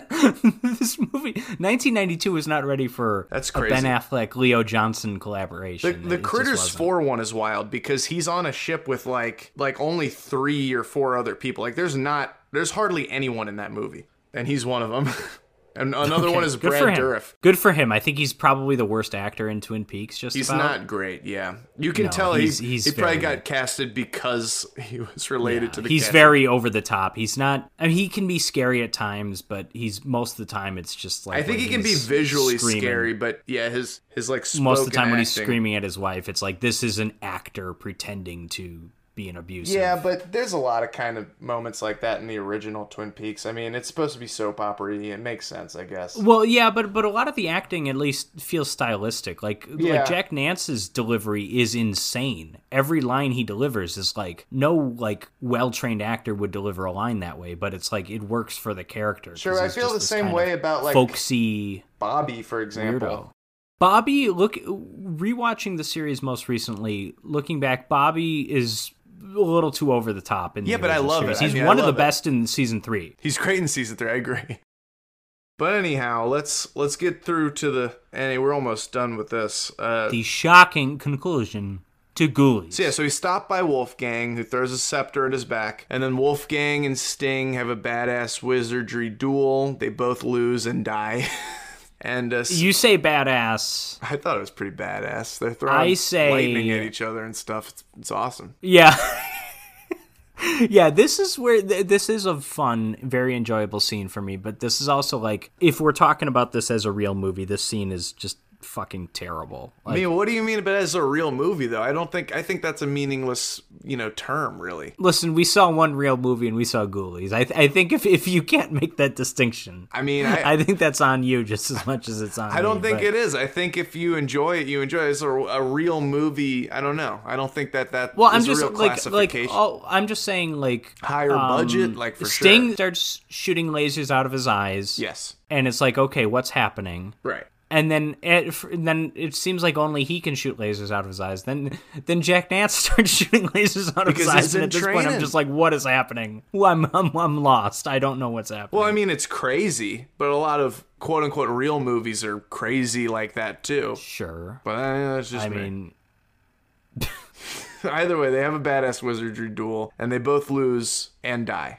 And since the ritual wasn't completed, and I think they imply that the house like collapses, but we don't really see it. yeah, we don't see it, but it's it's collapsing at this point for sure. Yes, we don't get that shot of like No, even, like, because- a model, I guess they didn't want to even attempt to do that. which you can do that with a model, like like Yeah. uh, the movie From Beyond. That house, the exterior of that is a model, and it looks You know, great. who knows? Maybe they did, and it didn't look good or something. You never That's know. true. But you know, hey, you got Beekler involved. Beekler blew up a house in Friday the Thirteenth Part Seven. Yeah, and he hated and it. that that didn't even work out the way they know. intended it to, and, and it still looks amazing. It, I know. I thought it looked great, and I was hearing them talk about, it, and they thought it was it went pretty awful. yeah, and they're like, "Oh my god, thank God we had a couple different angles because I think the explosion was too fast for what they wanted, and they Yeah. were like worried that the camera wouldn't even like capture what was happening." And I think the camera's also like from the blowback got like blown over and, And fell that's over. a And stuff. really cool moment that is just moments away from being ruined by an awful moment that would end the movie. Un- yes, uh, yeah.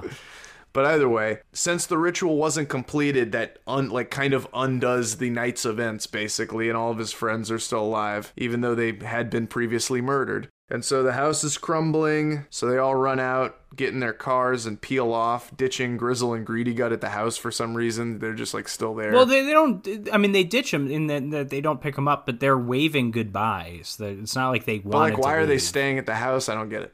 Well, we're not even hundred percent sure if the house is collapsing or not. So even really, still, you like- know, maybe they're perfectly safe. Yeah, but even still, I don't get why they're staying there anyway. Well, why are they staying in this dimension? Exactly. It's not just the house specifically. I'm it's like saying. where do they live normally? I have no idea. It's not explained. but as they drive away, Mike asks Jonathan and Rebecca what happened, and Jonathan says that that, that life is behind him. It's all over now. Yes. And then Mike turns around and sees Ghoulies in the back seat. Thus ends Ghoulies. And then barely reacts to them. yeah, I think he has a very funny reaction that they like. Well, Hold. he's the only one that reacts to them. well because they didn't see it. The, no one else saw it. Right. Yeah, I know, but I think for this moment to work a little better, this is the moment we're ending the movie on. I think they all three need to go like ah or something. Honestly, I, I couldn't disagree more. this is well in the mo- Okay, The, all right. the first time I saw this movie, that was like the one thing I remembered the most. okay. was just this like this freeze frame, like this dumb freeze frame. yeah, at it the is a end. freeze frame. it's just like him with his mouth open, like almost like he's just kind of realizing what's happening, but not like all the way understanding the implications of it yet. well, and I'm still not sure I understand what happened. So like I relate to Mike in this scene. Well, yeah, of course. He why would he understand what happened? Right. But it's just funny that, you know, it's all over, whatever, and then their ghoulies in the backseat, and he's just like still Right. he has like a confused shock face, but it's not like all the way. yeah, it's it's not like a scared face. It's like a it's more like a huh? I just think that's funnier, personally. That's than what I, it that's is what that. I mean. It's uh that's what I mean by like barely reacts to them. Yeah, It's no, I just like- agree. I, I just I, I prefer that it's this rather than them all seeing it and screaming. Okay, you you don't because what I was describing, even though I think that's the kind of the more traditional route you would go if you're making this movie. It, Oh yeah, it I is a agree. bit goofier. That would be more that that What would be you would more expect. like what I would expect. But I think it's funnier that he just has this like dumb face, and that's like what they hold on while the credits start rolling. Well, and, it, and it's weird that he has the moment too. It's weird that we end on a It Mike is. moment. and I like Mike, so I'm glad. about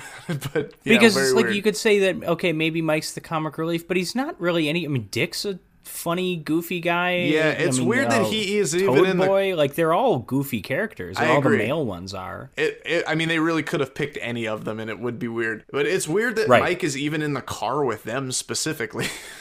Yes, yeah, that's another. Yeah, c- well, first of all, if you end with the moment of like everybody's leaving and they're all like, "Hey, hey, what happened? What what went on?" and it's like, "It's okay, it's all over," and then ghoulies pop up in the back. Yeah. you kind of want them all to be in the same location, but they can't f- all fit in a car. Right? This And is it's weird. like, so maybe they should have had a van or something, like a hobgoblin's van, yeah, I don't know. They, c- just to get them all in there. Because, but then maybe the frame's too cluttered because it's seven people and then ghoulies. I don't know. It's just a weird it's, it's it's weird, that. that it's they leave in three different cars. But like at the end of this movie, so many weird things have happened at this point. You know what I mean? right? Eh, No, it's a small complaint. I'm just like, th- th- this is a better way they could have executed this kind of ending gag. Perhaps, but I love it the the silly way that it is. All right, And thus ends the Ghoulies, at least the first one. and thus begins the the franchise. A franchise of Ghoulies that would spawn four movies. Two, the beginning only loosely ties into the second one or the first one. There's really like no tie in between the first two, honestly, other than they're ghoulies. How is the three tied at all? Th- Three's like a no, it really solo doesn't. adventure, isn't it? Yeah. They- but the fourth one weirdly does so.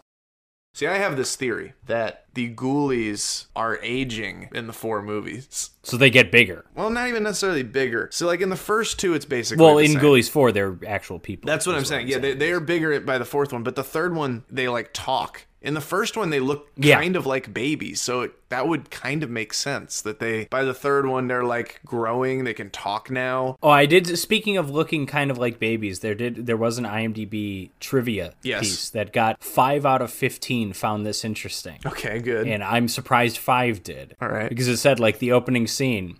It, it was under the spoilers section. It was the only trivia thing under the spoilers, but it said you know the whatever character Sting plays, it's like he Yeah. Mm-hmm. in the opening scene he's trying to kill a baby. Later on, the ghoulies, it's referring to the water ghoulie, looks a bit like a baby. That's really good. That's good. Could you trivia. imagine being one of the five people that found that interesting? That's some really interesting trivia right there. Yeah, I never thought about it like that. We've had better fake trivia facts. I've never quite thought about it like that. Then wow, ain't that, it sort of looks like a baby. It's got a round head I'll, and it's bald. I'll give you that. isn't that something? Those are the only d- defining qualities of babies. I mean, it does kind of look like a baby. Razor sharp teeth. Babies are known for that. Yeah, they're known for that. I mean, and it's alive. You know, Yes, yeah, yeah. This this is an it's alive quality to these things. what do you think of the Ghoulies? I um, this is a tough one. I mean, Yeah, I mean, I because you're appreciate- thinking, how can a movie be so perfect? no, no, no. I, I, I appreciate a lot of the insanity. Okay, And I think that the moment to me that stuck out probably the most was was the one that you referred to as being particularly crazy one when Sting bursts through the yeah. glass doors and just screams for no reason. and then we get the weird close-ups that don't match. Like that is a very enjoyable scene. And I enjoyed the scene with them everyone screaming. Yes. I enjoyed it mostly because it went on for about 45 seconds too long. Right, but you gotta love it. And the wizard fight at the end won me over. It took a while because it started like, what, you know, what is this? This is pathetic. This is embarrassing. But then when Jack Nance started shooting lasers out of his eyes, I'm like, okay, I'm kind of on board. Yeah, I agree. Overall, Ghoulies, it's not really my cup of tea overall. It's not my favorite type of. I guess maybe I'm not the biggest fan of this type of movie, and I don't necessarily mean you know the rubber puppet monster movies. Yeah. But I, I'm l- referring more to like the budget, the style, the era when this movie came out. Like this style of like this '80s kind of direct to video type movie. This w- movie wasn't direct to video. This is a, a rarer Charles Band theatrical release, as we said. It played at Venice. Uh huh. It made five, six million dollars at the box office, which for all I know is Charles Band's most profitable film. It could be. And it's it's not much less profitable than Body Double. Body Double made like ten million maybe or something Interesting. like that. So it's like, hey, you know, uh, these movies are kind of comparable in their Mm-hmm. box office take, which is kind of weird. But yeah, I, I don't know. It's like uh, you, you know, next week I'll I'll get to this later. One of the movies I'm going to be covering next week is Spookies. again, I'm excited. sort of in the Ghoulies vein. That's even lesser than Ghoulies, lower budget, Yes. dumber. Not really my type of movie, even though there's like aspects to it that might be fun. And there's fun monster stuff here. There's the plot's insane. Right. There barely is a plot. Or no, I shouldn't say there barely is a plot. There's like three or four plots in the movie. Uh huh. And the movie kind of joyously goes from one to the other without much explanation. And that, after a while, gets kind of fun. Early on, it's kind of frustrating. Okay. So, yeah, I think it's, you know, it's okay. There are worse, cheap Charles Band monster movies out there. There are far worse. There's probably better. Well, you heard it You, here would, first. not say there are, but, you know, it, it's not a monster movie. Well, it kind of is a monster movie, but uh, Trancers 2 is better than this. I'll just say it. Mm, Trancers 2 is, is a lot better I than don't know about Ghoulies. that. I, I call these critter pictures. Okay. Movies with like ghoulies, gremlins. Well, re- remind remind us again of the big four. Who are the big okay, four? the big four is hobgoblins, critters, gremlins, and ghoulies. But then you also It's got. so weird that you mentioned hobgoblins first, but okay. Well, I was just mentioning them. I guess I don't know why that was the order I chose. I can't explain it. as you and I have argued before, I argue there's really just a big three. Hobgoblins to me is the odd man out. Uh, There's no room for it. But I don't it's see always in the hobgoblins as being conversation. More essential to this genre than Munchie. More, or I think munchies. more people have seen Hobgoblins at this point because it's like considered a so bad it's good movie. Whereas, Because of like, Mr. Science Theater and stuff like that. yeah, and then I think Munchies is like kind of has that, but not to the extent. Like Hobgoblins is like a pretty big one. Munchie has the um weird kind of like connectivity to like I don't want to say a, a but like Jennifer Love Hewitt's in Munchie, right? In Munchie or Munchies, I thought it was Munchie. I think she is. Yes, she Is. Munchie is the is the comedy. Munchies is like the, the, they're the- even smaller. They're more like reptilian. Yeah, they're like Munchie. puppet. He's like they're more puppet kind of thing. yeah. Munchie's like a flattened face kangaroo. it's, it's Dom DeLuise doing just a weird character. yeah, that's right. I mean, Dom DeLuise is like if not an A-lister, he's a name. Yes. You know, and Hobgoblins doesn't have anything like that, obviously. So it's like, but like, Yeah. Critters has names. This movie, I mean, Mariska Hargitay became Well, a but name. Critters has names, but like in the sense that like Leonardo DiCaprio was in the third one before he was famous. no, but I, I mean D. Wallace. I mean, I mean, I'm even just Yeah. referring to the first one. D. Wallace is in it. and also Brad Dourif in that fourth one. Leo, yeah, Leo and, Johnson. and Billy Zane in the first one. I'm a big Billy Zane fan. Oh yeah, he is in the first one. I forgot about that. And Scott Grimes from um, from Band of Brothers, Okay, another HBO thing that you can watch right after watching shocker. Ghoulies if you want. yeah, but yeah, I don't know. Uh, so you're saying that this is the best movie ever made? Then I'm saying it's fine. You kind of know if Ghoulies is the movie for you I agree. already. You know, if, if you if you're like, oh, Ghoulies, I've heard of it. I don't think it'd be for me. Then you're right. And if you're like Ghoulies, yeah, that sounds like a really fun movie. You're right. yeah, It really is just like you kind of it is what you think it is. I agree, but also if you thought it was going to be a fun movie and maybe you weren't into it, I think you should still watch Ghoulies 2 and 3. Yeah, well, th- three, I think you need to be dialed into even a different level of schlock. It's though, I completely think. different. Uh, yeah, it is. It's it's cartoon. It's like Three Stooges almost. That movie. Exactly. You you have to you have to know that going in. There's no horror aspect to Ghouls. No, not a s- not a single. yeah, none. There's it, it's like Munchie. Munchie. There, it, Mun- yeah. he's a little, little that's like monster that's guy, like but a there's no family horror. comedy. Exactly. Munchie. Yeah, that's what Ghoulies three is. I, it's not even family. It's definitely not family, but it it's got the same. Well, there's level- drinking and stuff. Yeah, it's like a There's a lot but it's of not like a boob- sex comedy or anything. It's it not like turns a into full one. on American Pie. It kind of turns into one. There's there's that like panty there? raid scene with like I guess I a don't remember hundred that. Mm-hmm. nude girls in it. Okay, maybe maybe I maybe I'm misremembering it. It's not, then. like, I- I didn't- completely- I, didn't know it becomes road trip beer pong. I'm sorry. Well, it's not completely a sex comedy, but it turns into that a little bit after a certain point. so it's Munchie meets Animal House. kind of honestly. it's, it's like Three Stooges Meets the Three Stooges. Yeah, meets Munchie meets Animal House. That's a winning formula if I've ever heard. One. I think yeah, it's- so I think it's Ghoulies three. I highly recommend. I, I actually do enjoy Ghoulies three a lot. I've, I've only seen Ghoulies three once. I've only seen Ghoulies two once. I've seen Ghoulies now three times. Three times. That's I would good. say Ghoulies Ghoulies three is my favorite. I would say I I, I can get down. With I that. might, you know, I maybe I need to see Ghoulies 2 again. I think I'm bumping Ghoulies above Ghoulies 2. Yeah, I mean, I'm not Right, saying at least for now. you're necessarily going to enjoy it more, but I know a lot of people enjoy that one way, like who, Right. who don't like the first one. So I think Okay. you know it's worth at least checking. People, out. y- so it's worth sticking with the series. it's worth even at if least you get a little trying it out. frustrated. Okay. I think it's at the very least more instantly fun. They're at a carnival the entire time. Well, and I- and I would say too that the, if nothing else, Ghoulies Two is more the movie what you would expect. Yes, from I agree. Ghoulies, I agree. Ghoulies, and that's kind of what makes Ghoulies interesting, but also not. And, and, and maybe in some ways it makes it more entertaining or more engaging. Uh-huh. But Ghoulies is so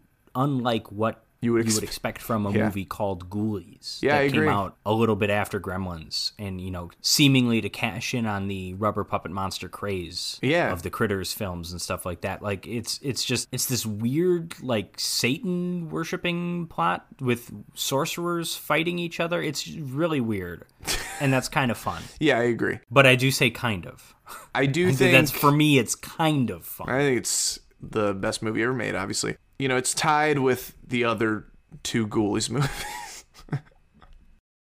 so feck which of these two movies do you prefer and why what do you What do you think?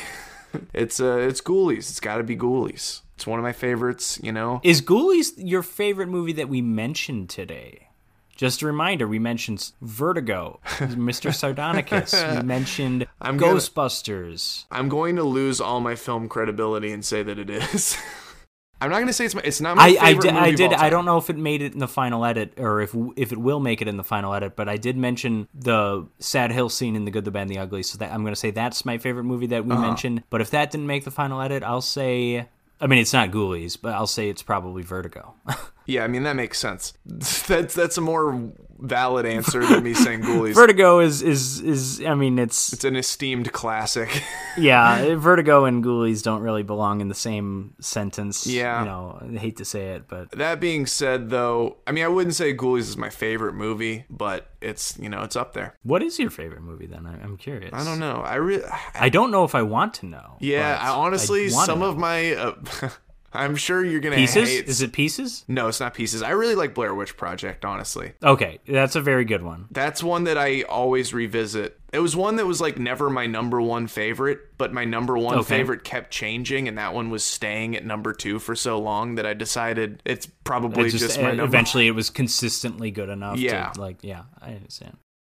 Which one did you prefer the most? I, I haven't. I, I have a feeling I know what it's gonna be. It's body double. I mean, it's a great movie. It is a very good movie. It's it's got a few problems. The the score is kind of overpowering in a bad way sometimes, and I think it's a little a tad too homagey. Yeah. But it's a fascinating plot. It's a weird mystery. Yeah. It's got some really, really, really good scenes. It's got that killer music video. One of the best, like, we're going to take a break from the movie and show a music video scenes I've ever seen. Especially because it also is part of the plot. Like, you think we're just taking a break and doing the music video. Right. It's great for three reasons. It's great because it's just completely random and it's the music video. It's great because the song is good. And then it's great because it's also just like a great scene and it ends up and being it's just like such this a weird, kind of scene too. descent into like this seedy porn underbelly of LA. It's just really great. But so yeah, I I like Body Double a lot. It's not as good as Vertigo. I shouldn't have to say that. It's but it's very but it's very very good. It's right like I said, it might be my favorite De Palma joint. Yeah, I see It's Snake certainly Eyes. up there.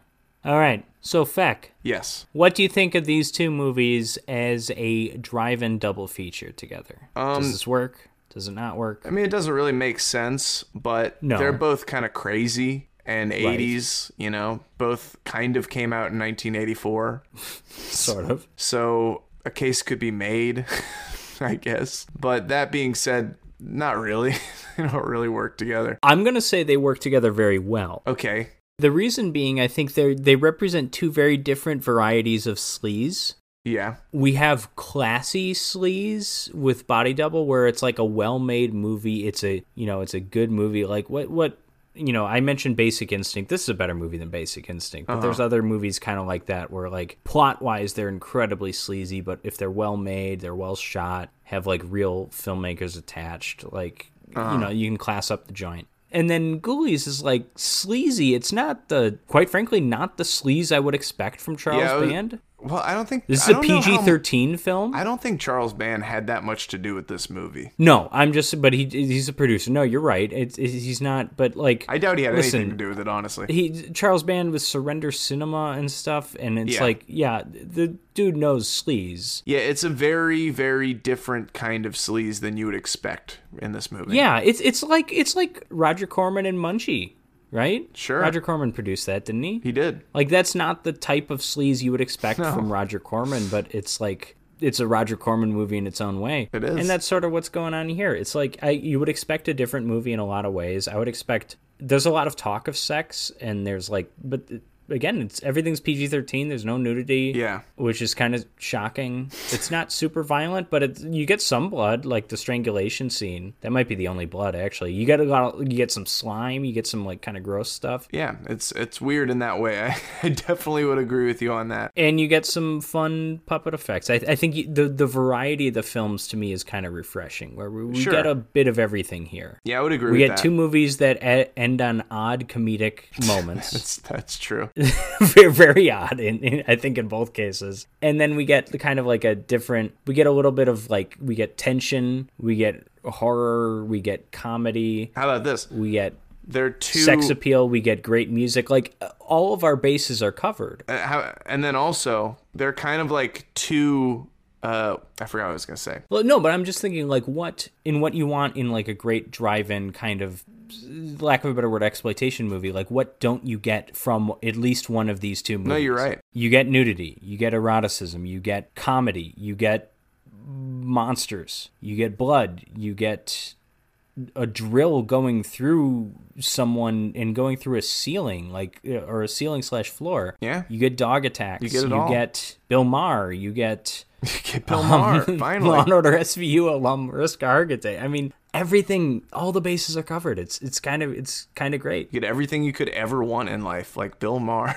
Pretty much, you get you get little people. It's true. You get a music video. got a music video you know you're right i never i didn't think about it like that Everything, everything is covered. You also get like the polar opposite in terms of music scores, where you get this like throwback, really, really classy one, and then you get this. It's a Richard Band score. I mean, there's no other way to describe it. Richard Band is like this. I said like a low rent Danny Elfman, like a. i think he's like pretty a, good though Like a Danny Elfman without the full orchestra backing kind of thing. i do think richard band is is a, a really good composer though No, he's not a bad composer. I'm just saying, like he- he's clearly working with much less of a budget. Oh, than for sure, all for the sure. other Big composers. That's really the big difference. But I did always think it was maybe not sad, but you know, he's like kind of stuck in that world of like full moon and B movies and stuff. But his like some of his compositions are like really good.